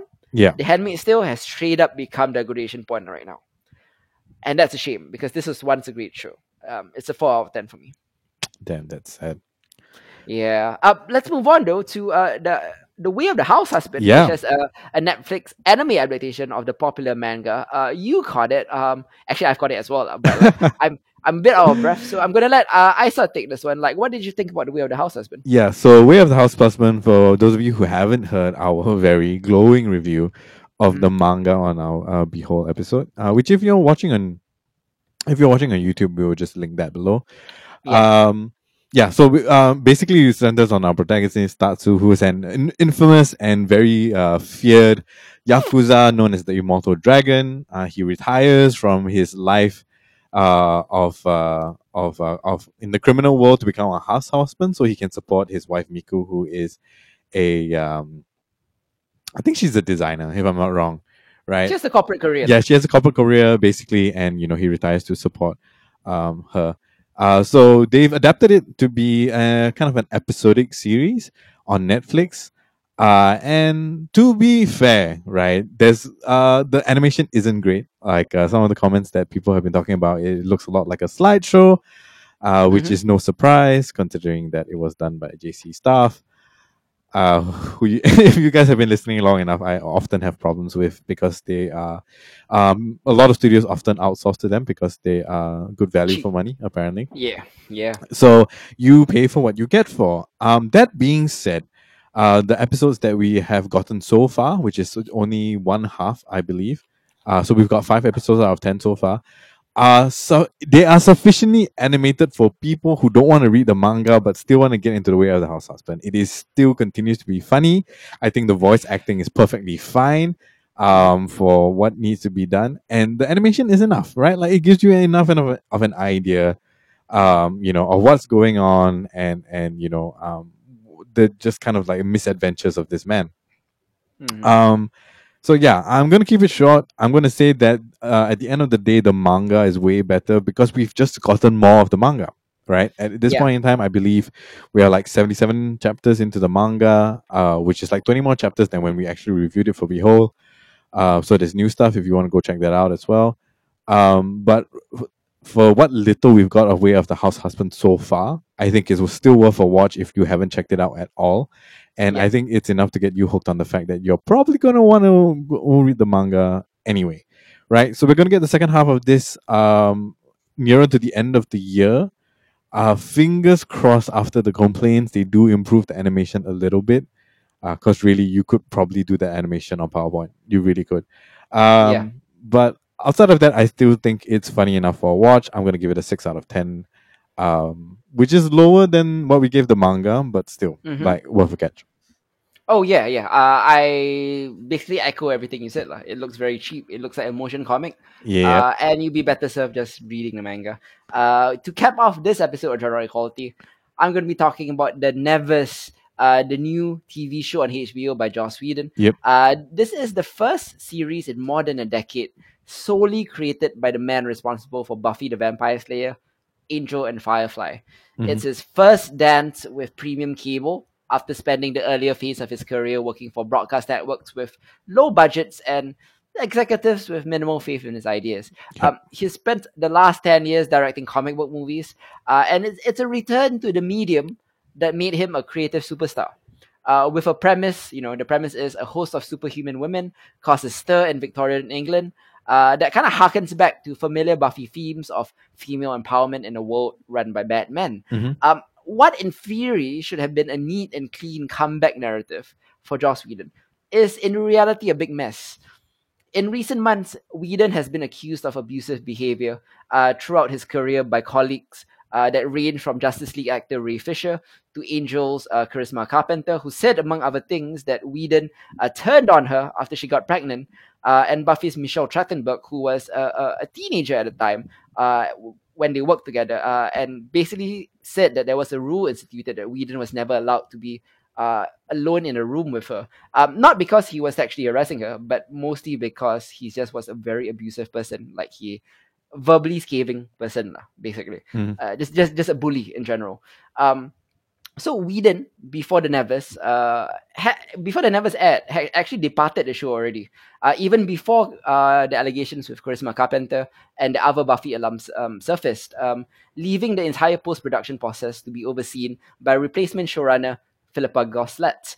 uh, Whedon might once have been a huge selling point for a fantasy series like this one, where you know he is significantly more famous than anyone in the cast. So it, really, the the star of the show should have been him. Yeah. Um, a recent HBO press release though about the show, which I, I got, runs at nearly 600 words, mentions all the people involved, and Whedon na- Whedon's name doesn't appear once. Well, right at the end, like it Mm. just says created by Joss Whedon, and that's it. You know, uh, but he also directed two of the initial six episodes here, so it's um a problematic comeback for Joss Whedon, uh, to say the least. Yeah. Uh, but even if even if Whedon still had the pristine cult icon image uh, from the turn of the century, uh, the Nevers would still, I think, be a disappointment. Um, it has many of the elements you expect from a Whedon show on a greater scale than any of the other older ones. Mhm. But some pieces only occasionally come to focus. Others leave you wondering why they're around at all. Um, this isn't unusual for Whedon. Um, you know, uh, a lot of Whedon shows from Buffy to Angel to Dollhouse to Firefly took, I would say, a season to get into gear. Yeah. Um, so it- it's you know like if Whedon was still Whedon, I might still give, be giving this a chance. You know, knowing that you know it's probably going to ramp up later. lah. Uh, but as it is, it's tough because this is a this is a mess of a show that is tonally awkward, incongruent. Um, all the all the Whedonisms which have become uh memes right now, which have become easily parodied, Yeah. are more obvious than usual. Uh, especially more obvious than back in the late nineties and early two thousands, uh, when they were still fresh and new. Mhm. Uh, now I know that Whedon can only do one thing, much like Aaron Sorkin can only do one thing. So, I mean, like the Whedonisms really goes to show the the lack of uh the lack of breath in terms of his creative vision. You know, he he can only do that one thing. The the the wayfish white uh heroine who, Mm. who who beats up like Batman. Uh, that's it. You know, um, it's it's just very difficult for me to get into the show, even if it had been perfect, which it is not. Mhm. You know, uh, even if I do know that Whedon generally requires like six to twelve episodes before his shows really get into like that great greatness atmosphere. Yeah. Um, it's now with his reputation, with how I feel about him personally, with like you know like the the degradation or the the fall from grace of uh of a of a hero figure that I kind of worshipped uh, earlier on in my in my life, you know, as like you know one of my favorite creators and writers of all time. It really makes it difficult to watch the Nevers without a tint uh, on my lens, you know Mhm. um like some aspects of the of the Nevers feel fully realized enough to compensate for the many missteps and uh, the bad taste in your mouth. Uh, the action scenes are good. Um, particularly there's a, a fight in the third episode that's incredible. Uh, but all in all, right, I I, I just feel like the the shows the, the show just doesn't click because it feels tainted by the accusations against Whedon. You know, like Mhm. um. I think Buffy would be far from the first or the last important work of art to be created by a bad person Yeah. um, in this case, it's not so. It's not just like there's so many of the allegations against Whedon are recent, but so many of them fly in the face of his public persona as a as a Mm. champion of progressive feminist ideals. You know, Yeah. Um, so it's a lot harder to get behind those themes when it's wrapped around that guy. Yeah. Um, yeah, I mean that's where that's kind of where I fall with the ne- with the Nevers. Like it's a five out of ten show, you know. Uh, but what what it really crystallizes for me is you know it it really takes the sheen of Whedon for me. Like it, it, in in in a way like uh I, I'm not comparing Whedon to Chris Nolan, but you know like how Tenet took the sheen off, like like oh Chris Nolan can do no wrong from my yeah. eyes, you know Mhm. you know like uh, even going to the show i'm i've already been like disillusioned with joss whedon and then like trying to appreciate the show makes it even harder because the show is not perfect Mhm. um the show is a bit of a mess and not to say that the new showrunners are not going to get it back on track eventually Yeah. but I I just like I can't invest in this man. I just can't invest in this, you know. Mhm. Like everything I've heard about Whedon, everything from his ex, uh, his ex-wife, uh, Kai Cole, who claims that uh, he he confessed in a letter. Okay, not a claim now, because he actually wrote a letter confessing to her. Um, that she, which, was- published. Um, he confessed to having affairs with many of his female underlings in the Buffy days and, and stuff like that. You know, like it's just hard to take like feminist narrative seriously from Whedon going forward Yeah. uh, let alone any kind of narratives. uh, So yeah, that's man, that, that that's where I, I've fallen on the Nevers and, and Joss Whedon. So I've had, I've been forced to reevaluate and kind of reckon with my Joss Whedon fandom. Yeah. Um, I, I I still feel like the stuff that he's done, like it's not like criminal, you know, per se. It's not like um a Woody Allen or it's not like a Roman Polanski or it's not like a Harvey Weinstein. You know, Yeah. he's just a he's just a bully. You know, Mhm. um, but I think I've come to a point in recent years where I feel like uh, I no longer want to excuse uh, bad behavior just because of talent.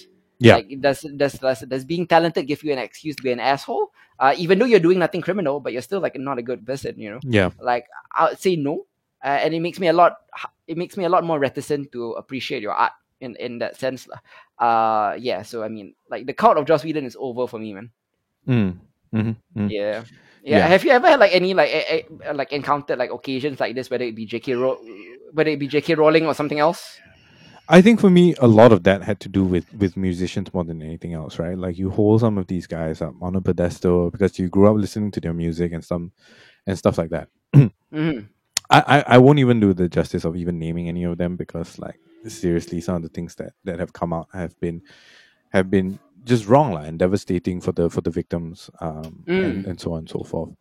Um we've had multiple kind of conversations about separating the art from the artist um in our own personal talk, right? It's so Oh. like yeah, we've we've gone like to and fro with that for a while. And and I think my personal um my personal kind of stance on it at the end of the day is that you're not some some of these things unfortunately are only going to be found out after you've become a fan of the art you know Yep. uh, when people's personal lives leak into the public lives and so on and so forth like eventually um, these things rise to the surface in one way or another especially in the age of the internet hmm um, and I, I found that um, in the past things uh, much like you right things that I, I've thought were excusable right in the past just because they were a talented person or they made Yep. good art or even you know simple things like art that I've enjoyed right regardless of the Mhm. medium it's become more and more difficult with that and where I stand at this point in time is that sure I will enjoy a piece of art but I would disassociate myself from you know um if stuff like this gets out right like it's it's it's a lot easier for me now to review my fondness for that piece of art um Yes. because i would like moving forward with my life to be able to support great art done by good people right Mm. um and as few and far as those may be I, I i think that's kind of like the plumb line for me where i am in life right now you know? And given like you know the kind of the nature of the work that we do here at genre equality and then the nature of what you do you know um as a writer as a pop culture writer um it's it's the only it, it's one of the few ways to kind of preserve your sanity um while being part of a fandom whether you like it or not you know? Yep. Uh and and so i fully agree with you on, on those kind of things right? Like y- y- great talent doesn't excuse anything. Hmm um and i'm hoping moving forward you know uh I, i'm a lot more careful now i think with idolizing or or, or you know like putting putting certain creators on a pedestal. I mean like your work but i mean like with the things that have come out over the last eight years or so Mhm. um it's very hard to have heroes that way right? Um to, that that won't ultimately disappoint you. Um Mm. so yeah yeah. Um uh, it's an interesting kind of topic that i wish we had more kind of more time uh, or a different kind of platform which we don't have Yep. at the moment to to talk about and maybe even talk about with other people as well. But uh yeah as far as it goes with like you know separating art and the artist um that's where i kind of stand right now um yeah but i'm glad i'm glad you've you've worked kind of worked through that i i know you've been a huge Whedon fan for the longest time Yeah. And primary when school. yeah. Yeah. and when the news just kind of came out like you know i was Mhm. a little concerned Mhm. um how that would affect you and i'm glad that um that being able to reconcile that while um approaching the nevers as kind of a, a way to understand that Mm. uh, I'm, I'm glad you got the opportunity to do that because it, it's hard to do Yeah, yeah, yeah. In fact, like you know, the allegations against Whedon, like the, the the majority of them like came out like just before the Nevers came out. So the the confluence of his new show and and the allegations against him like kind of um stuck together, lah, and it's impossible to extricate one Yeah. from the other. Mhm. Um, yeah. So I mean, like that, that's my thoughts on like you know, uh, with uh, my, my I'm still a fan of Joss Whedon. I, I would say, you know, I, Yeah. I I still like would watch Firefly like endlessly, like rewatching, um, and, and some of my favorite Buffy and Angel episodes as well, including Dollhouse. Mhm. Uh, but going forward, right, with his new work, I don't think like it has to be really something special for me to like give it a shot again. lah. Okay. Uh, I tr- I tried with the Nevers and I just couldn't get into it. You know, um, even though like I know in my head that it's probably gonna get better, but like you know, I'm just not gonna. I I don't give it the benefit of the doubt anymore, lah, which is which is sad, lah. And you know, um, never. First of all, never meet your heroes, and secondly, like your heroes eventually will live long enough to get torn down, lah, because you know, yeah. yeah um which which always like makes me like uh infinitely more respectful of the of the genuinely good people uh making art yeah which is uh to echo your sentiments uh, like you know follow good people who who make good art lah. Mhm. um but at the same time you know don't blindly think that they are perfect people Yeah. um ev- everyone um has has uh, skeletons in their closet and you need to like be uh, open to accepting uh their faults if they come to light Yeah. Yeah um yeah and and that's basically my take on that lah. we will be back uh next month in may uh with three new episodes two beholds and one genre equality uh subsequently to this you know in a couple in, a, in next week we'll be talking about latin american cinema where we'll be talking about city of god Mhm. wild tales roma um the episode next to that uh, the new Behold episode will be a non-American gangster movies because I feel that um, if we were to talk about gangster movies, uh, you can't talk about gangster movies without talking about American gangster movies. You know, Yeah. all the topics we'll probably be talking about like Goodfellas, The Godfather, etc. Like, you know, like most of the best gangster movies made are made in America, but there are a lot of good gangster movies not made in America too, like Infernal Mm, Affairs, Yeah. uh, the, the Raid, Eastern Promises, Animal Kingdom. So we thought we'll shine a, a light on that because American gangster movies really don't need a light shine upon them. They're Yeah. so popular already. Yep, yep, for sure. Yeah. For sure. I mean, like, honestly, especially in the case of Infernal Affairs, like, that easily rivals any gangster movie that's ever been made, right? Mhm. American or not. So it's, I think it's important to kind of look at that. And to be fair, like, it is, it is the source material for The Departed. The Yeah. Departed, right? So, like, it will be super interesting. I'm looking forward to that episode to kind of like talk about all these things. Oh, 100%. And Genre Equality 42 is going to be a jam-packed one. Has Yeah. a lot in a lot in his anime corner. Yeah. Plus, we'll be talking about Love, Death, and Robot season two and the final season of Castlevania. Uh, a new show by Barry Jenkins called The Underground Railroad, where Mhm. he reimagines the metaphorical Underground Railroad. You know, the network of uh, uh, of people who who help uh, fleeing uh, slaves uh, as a literal underground railroad, like a steampunk reimagining of slavery era, Yep. which is fascinating. Uh, and it comes from Barry Jenkins. You know, Moonlight. Uh, if Beale Street could talk, the guy has n- n- never done anything wrong. So Yep. Sounds like it could be good. Uh, plus, we'll talk about Army of the Dead, which is Zack Snyder's new zombie movie, Adventure Mhm. Time's new episode, Jupiter's Legacy, Oxygen, M.O.D.O.K, uh, Eden, Mitchell's versus the Machine, uh, Nine Days, and, and and a lot more. Man, we got a lot of stuff coming out. Yep. Uh, uh, next month. So do tune in on our YouTube and Nextcloud channels. Like, follow, subscribe, uh, press that bell for notifications. Yeah. Um, anything else you want to say before we leave off? Uh no, yeah, I would love to love to get some support on YouTube as well. If that is your platform of choice for listening to podcasts, we just want to make sure that you know you guys get to listen um in the way that's most accessible and convenient to you, right? Um, Yeah. yeah, and we will see you in uh in our next episode. Yeah, uh, behold next week. So we'll catch you then. Till then, this has been Hidzir. I'm Isa. Uh, one world, one people. Goodbye. Ciao.